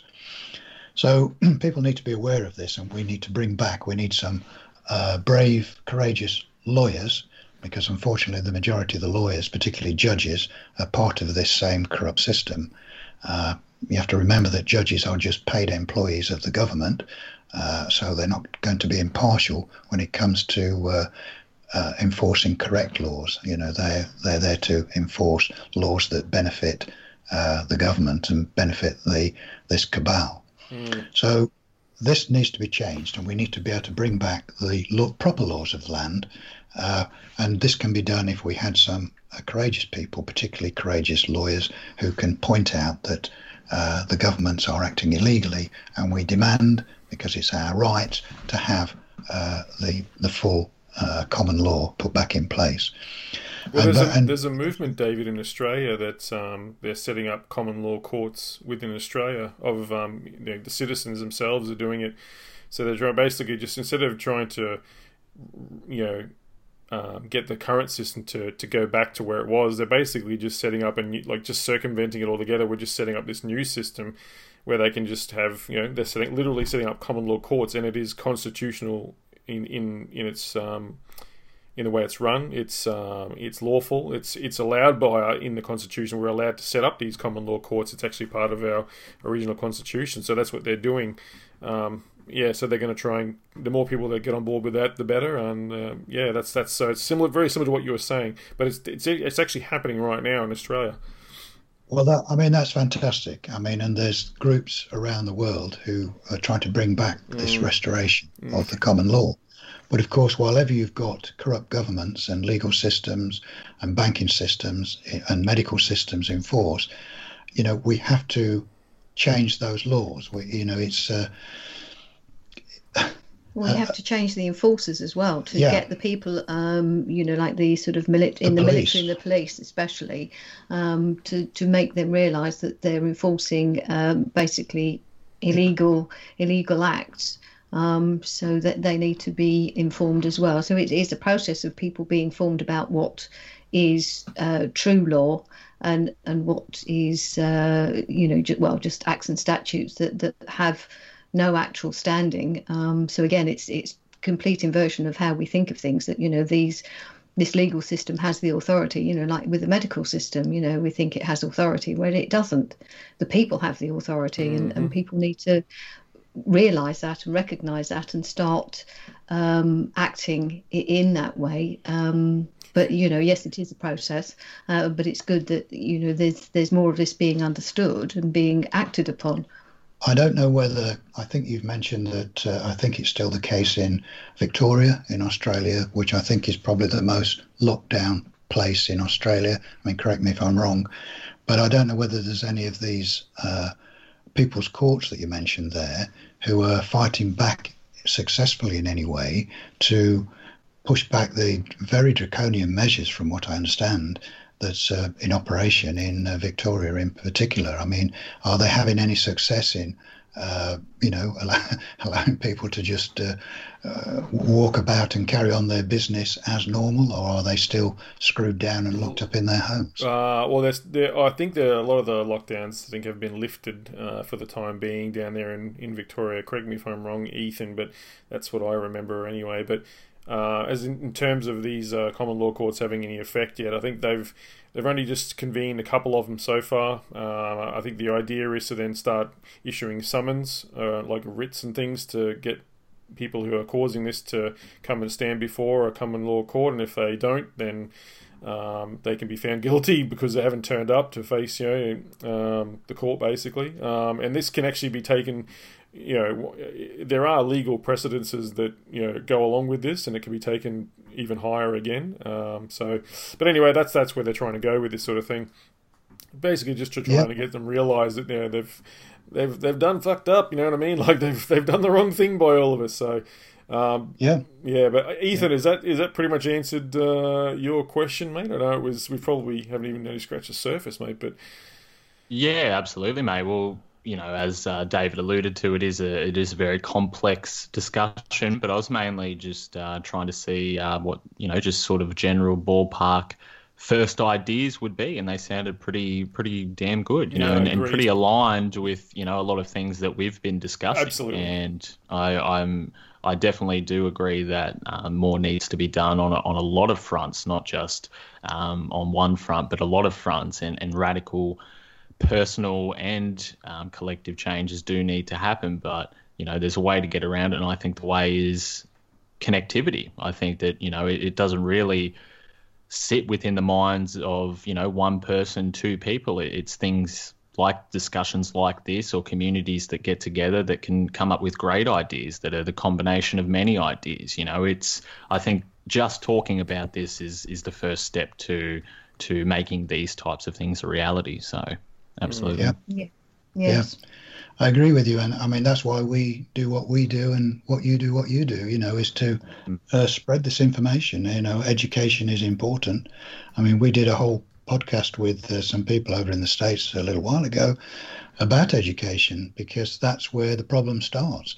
Uh, you know, our children when they go to school, uh, right from the first day, are educated in a certain system. You which... keep saying educated, David. You mean indoctrinated, right? yes. yes. It, it's called it's yeah, again, these are labels. Yeah, it, it's called education. You know, you you kind of want to do air quotes about these sorts of yeah, things, but it doesn't quite I um, I was just yes, taking the piss, mate. It's all good. Oh yeah, no, no, no, it's fine. But you're absolutely right. It's indoctrination, but it, and it's getting worse.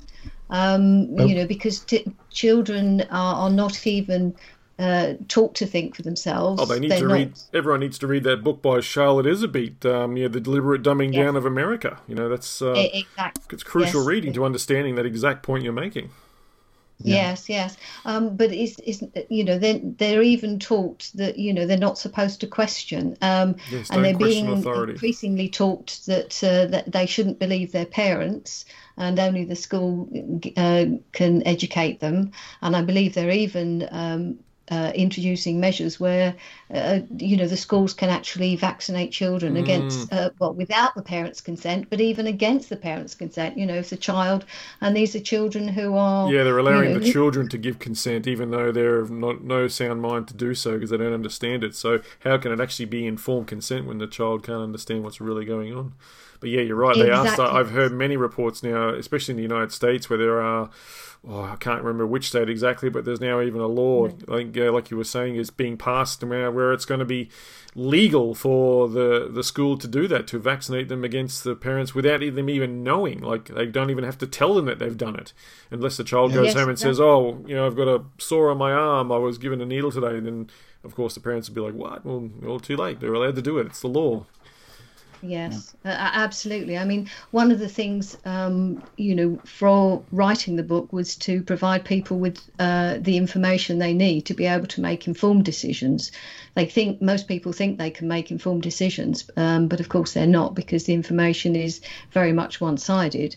So we're just trying to um, you know provide as much information about as many topics that relates to their health so that they can actually uh, put the information together and um, make informed decisions uh, about what they want to do. I mean obviously um, you know under natural law people um, make decisions for themselves. Um, it, it's up to them what they do but at least if they've got the information they, they can be making informed decisions. Yeah. Now, i mean under sorry. Sorry dave no, I was just going to say, because under natural law, uh, common law, which is the law of the land mm-hmm. for us all, uh, there's really only one law, and that is do, do no, no harm. harm. Yes, that's right. Uh, do what you want as long as you don't do any harm, and that's the only real law that uh, we need. Yep. Um, we don't need all these other statutes of uh, restricting every aspect of your life, which are totally illegal. Um, so that's the happy state we've got to get back to, and I do say have got to get back to because you know, we're at quite a critical stage now with what's uh, going off around the world. And if we don't all get together and stop it, then the uh, the, the future looks very dark for uh, not only for us because it's happening so quickly, but uh, certainly for any future generations. Um, you know, we will become a worldwide slave society, and uh, I'm not jesting or exaggerating when I say that. No, not at all. Um, so we, we have to we have to do everything we can to stop this right now. And it's not just about one idea, um, you know, as you were saying, you know, it's it's a question of lots of people getting together and having different ideas that Im- impact various different uh, aspects of life. So, you know, it's, it's to have lots of different ideas because people are creative um, and uh, you know different ideas work in different places different uh, processes and it's and it's all part of a an ongoing process of improving life um, because uh, you know the the scenario that David just sort of um, alluded to you know the kind of slave thing nobody will be able to do take any decisions um, or anything to do with their own lives. You know, it'll all be done, or they'll be told what to do, and that just is unacceptable. I mean, that's just you know. If I could just, eh, because it's it can all sound a bit sort of desperate and doom and gloom. If I could just interject with what I, I think is a hopeful thing, because many people speak to us and ask us, say, well, you know, I see so many people that seem to be submitting to this. You know, they're wearing their masks, they're doing the social distancing, they seem to believe there's a virus out there to get them. You know, how can we change their minds? Um, well, I'll offer this little example uh, as a as a as a ray of hope, if you like. I don't know whether you're familiar with the um, story of the hundredth monkey. Um, I'll, ju- I'll just repeat it. Please do. Okay. Well, mm. this is this was a sort of a, a little experiment, a little observation that was done on the islands of Japan, where there's a, there was a troop of monkeys on one of the islands, uh, which were observed uh, uh observed that. Uh, to when they were sort of given sweet potatoes to eat, you know, just chucked into the sand, uh, they'd pick them up and sort of eat them and spit out the gravel and sand. But after a little while, they saw one monkey sort of take its sweet potato down to the water and wash it before it ate it.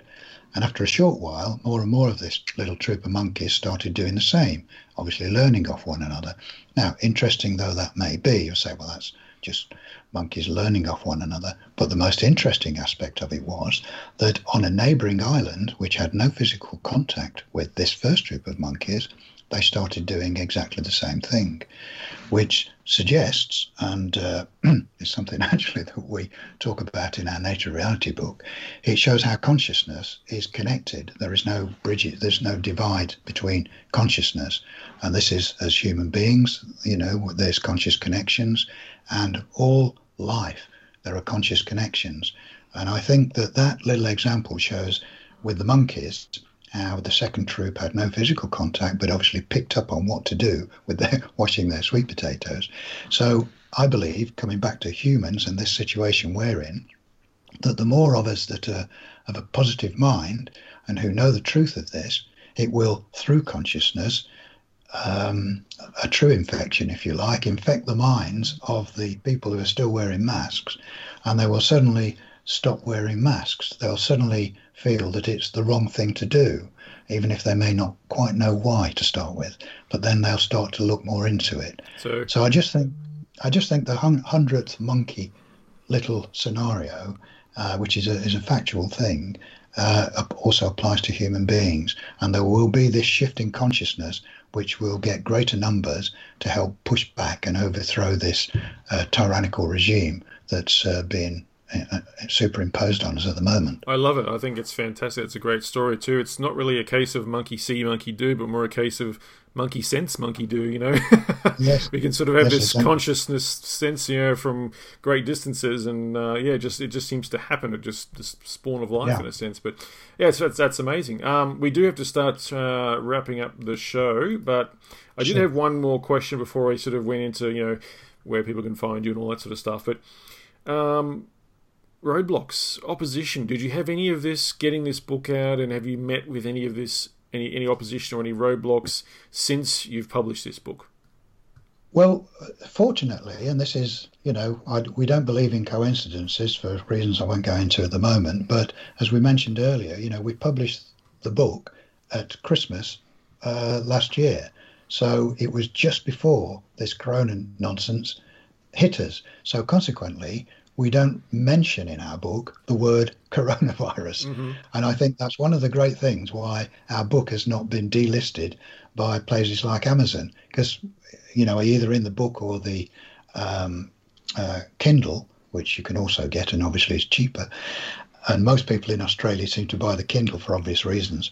Um, yes, that I, I, think it's because we don't actually use those words. Um, I mean, we've had one or two of our podcasts taken down where we've mentioned coronavirus, so I'm, I'm sure you're wise to that. So uh, I'm sure this particular podcast you won't try putting it on YouTube because I don't think it'll last very long. No, I, don't, do. I, don't, even bother. No. no. So uh, but generally, um, so no, you didn't have any big groups coming up against you, or any uh, doctors trying to call you out, like none of that sort of thing. Um, yes, there is there is an article on a so I, I, don't I don't really want to give them any uh, uh, sort of airtime really. But there That's is fine. a, No, we, we just allude to it then. Yeah, yeah it's uh, it's yeah, it calls itself science based something or other. I don't know, can't remember. I've not bothered looking at it, but a couple of people have said, "Oh, do you know that they're rubbishing your book?" I mean, but we don't give it any energy. So just, I mean, we knew we were um, challenging the medical system, uh, the medical establishment system.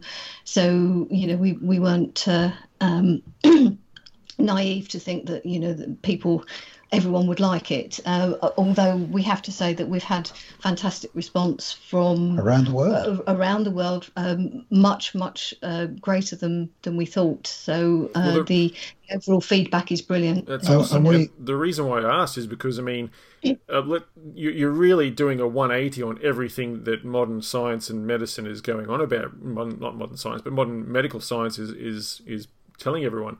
Um, so I was like, well, if you're if you start to get opposition to this and you know uh, bad mouth and articles and negative publicity and blah blah blah, that just means you're over the target. So I mean, like, you, it's it's good to get that kind of stuff in a sense because it means you, you're literally over the target. You know what I mean? And they're threatened by what you've put out. So it may only be early days yet, but let's hopefully uh, with more you know more press and more uh, the book getting spread around the place that maybe you'll start to get some of that negative publicity but um, yeah, like I said, don't don't think it as a, as a bad thing. Uh, just just like I said, it means you're over the target. So yeah. Yeah. yeah. No, thank you. Yeah. Uh, and you're quite right, and, and we say to, and we've we've said this to doctors, you know, uh, well, if you think we're wrong, uh, shows you proof.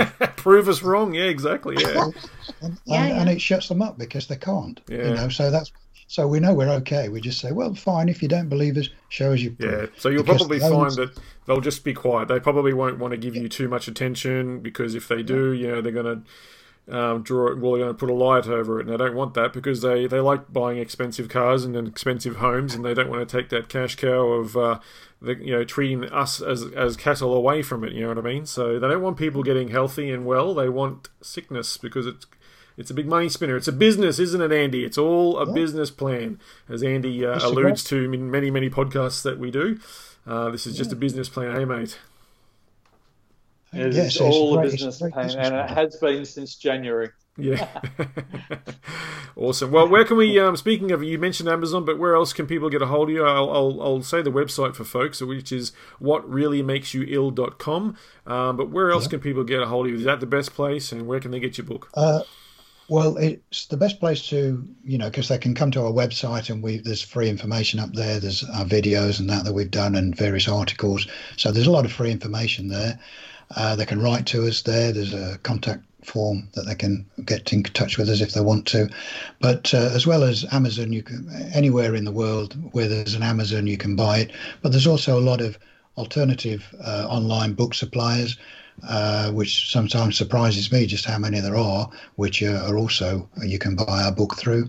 So, because I know some people don't like to buy through Amazon, and we know. Mm. I was going to say you're kind of feeding the beast there a bit, but it's hard to avoid, yeah. isn't it? well, the point is that, but, you know they do have a, a worldwide kind of uh, audience, system. so. Yeah yeah, well, we use the system, you know, to, to, help us. us yeah. So yes, um, but obviously with uh, the ebooks, it's um, only available as a Kindle. So that obviously means um, Amazon, Amazon. Kindle. Yeah, uh, and I think in Australia, um, it's it's not a direct um, purchase through uh, Amazon.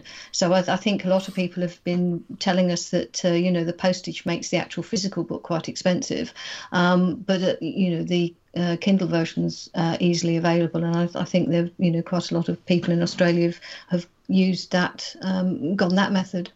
And uh, there is there is one advantage to the Kindle version, um, being an electron an electronic copy, it's easily searchable you know, as uh, electronic copies are, and some people really like that. So, uh, you know, if they want to look up uh, STDs, for instance, oh, okay, they, they can, can, just go to a certain chapter in the book rather than um, fiddling through the post-it notes they've got stuck to the top of the pages. Yeah. yeah. So. Uh, you know, so some people like that a, a lot, and uh, we've even had people sort of buy both, you know, which is really nice, because um, obviously we we have bills to pay the same as anyone else. Yeah, but awesome. um, but uh, yeah, so you know, go to our website. Uh, you can find out more about us. Um, you can find out our backgrounds, which we never really talked about. Uh, but uh, there's a, a, little bio on there about us and what we do and uh, how we got into this. Um, and lots of information which I think people will find helpful. And uh, you can also see the sort of uh, ratings that uh, people give us, you know, which are the sort of five star ones, I'm happy to say on there. And uh, they can check the books out on Amazon, you know, and see that uh, generally they're five star ratings, people write their comments. And so the book's been very well received, awesome. um, which to the, by the general public, which is really who we're writing for. We're not writing for the medical profession. We're writing for the general public to explain the truth of this matter, and uh, the general public really like what we do. So that uh, that makes us very happy.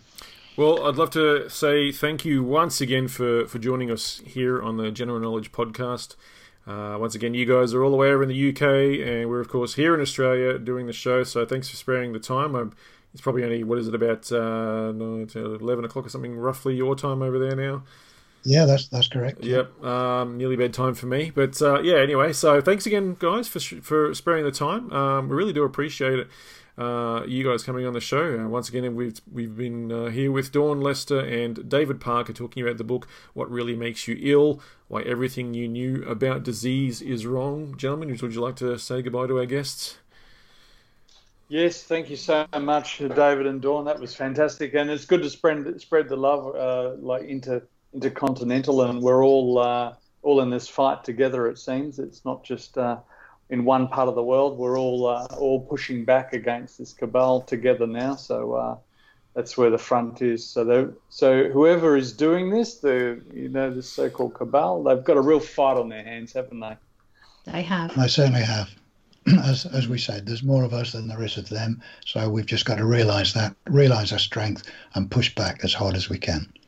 Absolutely. So thank, thank, you, David. thank you very much for having us on the show. We really appreciate it, and uh, we may get to speak again in the not too distant future. No yes, worries. And I'll, I'll, put links in uh, in the show notes for people to head over to your website so they can click through and head over to there. And I'll uh, include a link to, to go uh, straight to um, the Amazon to purchase a copy of the book as well. Um, but yeah, I'll, gentlemen, uh, Ethan and Andy, I'll get you to hang around um, for a bit of a post-show quick chat. Um, but I'll let Dawn and Dave go. Thank you again, and uh, yeah, if um, if we can get in touch sometime in the future, we'd love to have you on again for another chat about. Uh, uh, this sort of topic once again because uh, it's definitely, uh, like you said at the beginning, it's definitely a rabbit hole uh, we need to sort of keep going down. so if you'd love to come back on some other time, i will get in touch with you yeah. guys. We'd yeah, no, that would be great. We'd Thank you very much. We'd love to. Fantastic. Thank Thanks again. I'll, I'll let you guys end the call on your side there. Thank you. Thank you. Okay, bye for bye. now.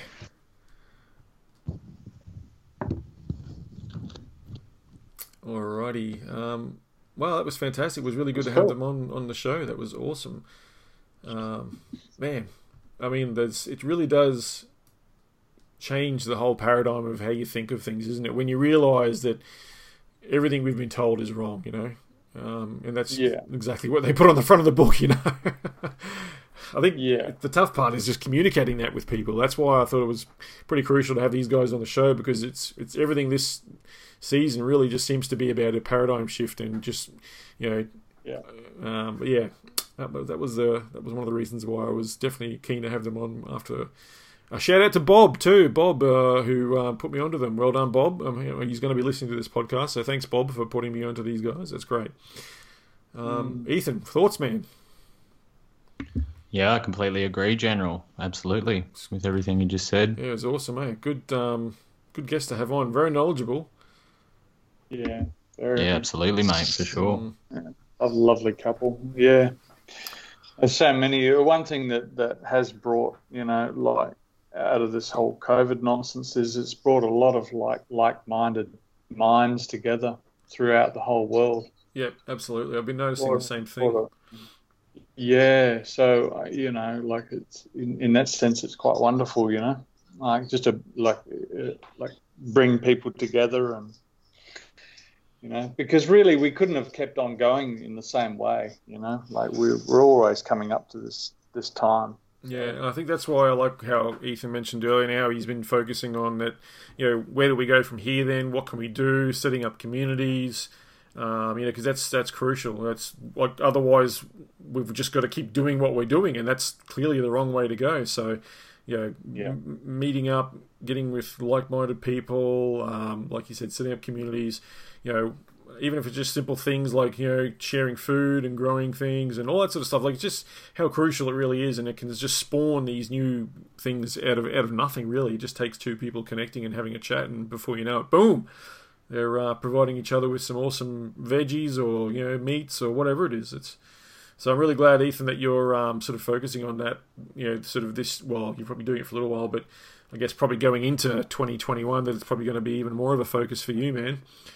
Yeah, for sure, General. Um, mm. It's obviously been a big uh, component. We've got the uh, No Dig uh, Garden series, um, which is a challenge series for full members of my website. Um, the free radicals are going to show you um, all the full members how to raise their own no dig garden bed um, and some of the you know obstacles and what that involves and in, in just going through and answering questions in the forums you know what what can i do in this space? I live in an apartment what can i do here? All this type of stuff. And you know it's all just about everyone becoming more informed and bouncing ideas off each other and most importantly just staying connected. And um, i've been a big proponent of, you know, not just my members, but everyone out there. Join your own local community. If there's organic growers in, in your local area, you know, network and connect with them. Um, focus on other things like disconnecting from EMF technologies and um, some of the influences that they have in your life. You know, just take practical steps, and there's tons of information on our websites on how to do this. Um, take practical steps to disconnect from the system. Mm. Um, you know, it's it's it's going to be vital, especially now with Agenda 2030. Um, you know, on the horizon, the next decade will go pretty quick. Everything that, that we've seen roll out, and of course the continued expansion of this medical cult into every facet of our lives, this merging of big pharma and medicine with the technocratic state, um, which that's where the totalitarian rule will come from. So it's vitally important. Um, and I think, as I said earlier, that podcasts like this are the first step to kicking open that door, General. Yeah, just opening that, that yeah, like you said, yeah, just a little crack in the door there so you can let that light in and uh, and just make a small change, and you know, a small change will lead to another change, and before you know it, you've you've pretty much changed your the way of life and the way you live, and it's for the better. So, yeah, it's Absolutely. got to start somewhere, and uh, hopefully, uh, folks can, you know, if they're, if they're curious about that sort of stuff, head over to tottnews.com, suss out all that stuff that Ethan's been talking about, join up as a member there as a full member, and get access to all that goodness. Um, that sounds awesome, man. Um, yeah, I think we might wrap up the show there, boys. Thanks again for uh, for sparing the time and coming on today. I know you you're all busy, and uh, uh, I really appreciate it, man. Thanks, guys. Thanks, General. No worries, General. Thanks to all the listeners out there, as always. Awesome. And a big shout out too. We've got, uh, I just had a couple of new Patreons come on board too. Sirius, uh, or Siros, I'm not sure how you pronounce that name. Sorry, love. But, and, uh, J, they've just got their name as, but I think it's JC actually. Yeah, JC. Big shout out to you guys. Thanks for coming on board, and I hope you're enjoying the bonus content there.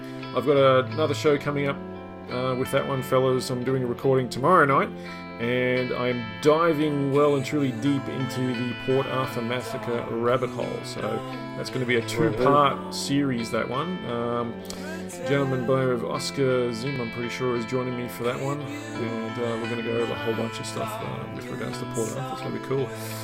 Um, yeah, anyway, um, we'll wrap it up there. Thanks again, guys. Awesome.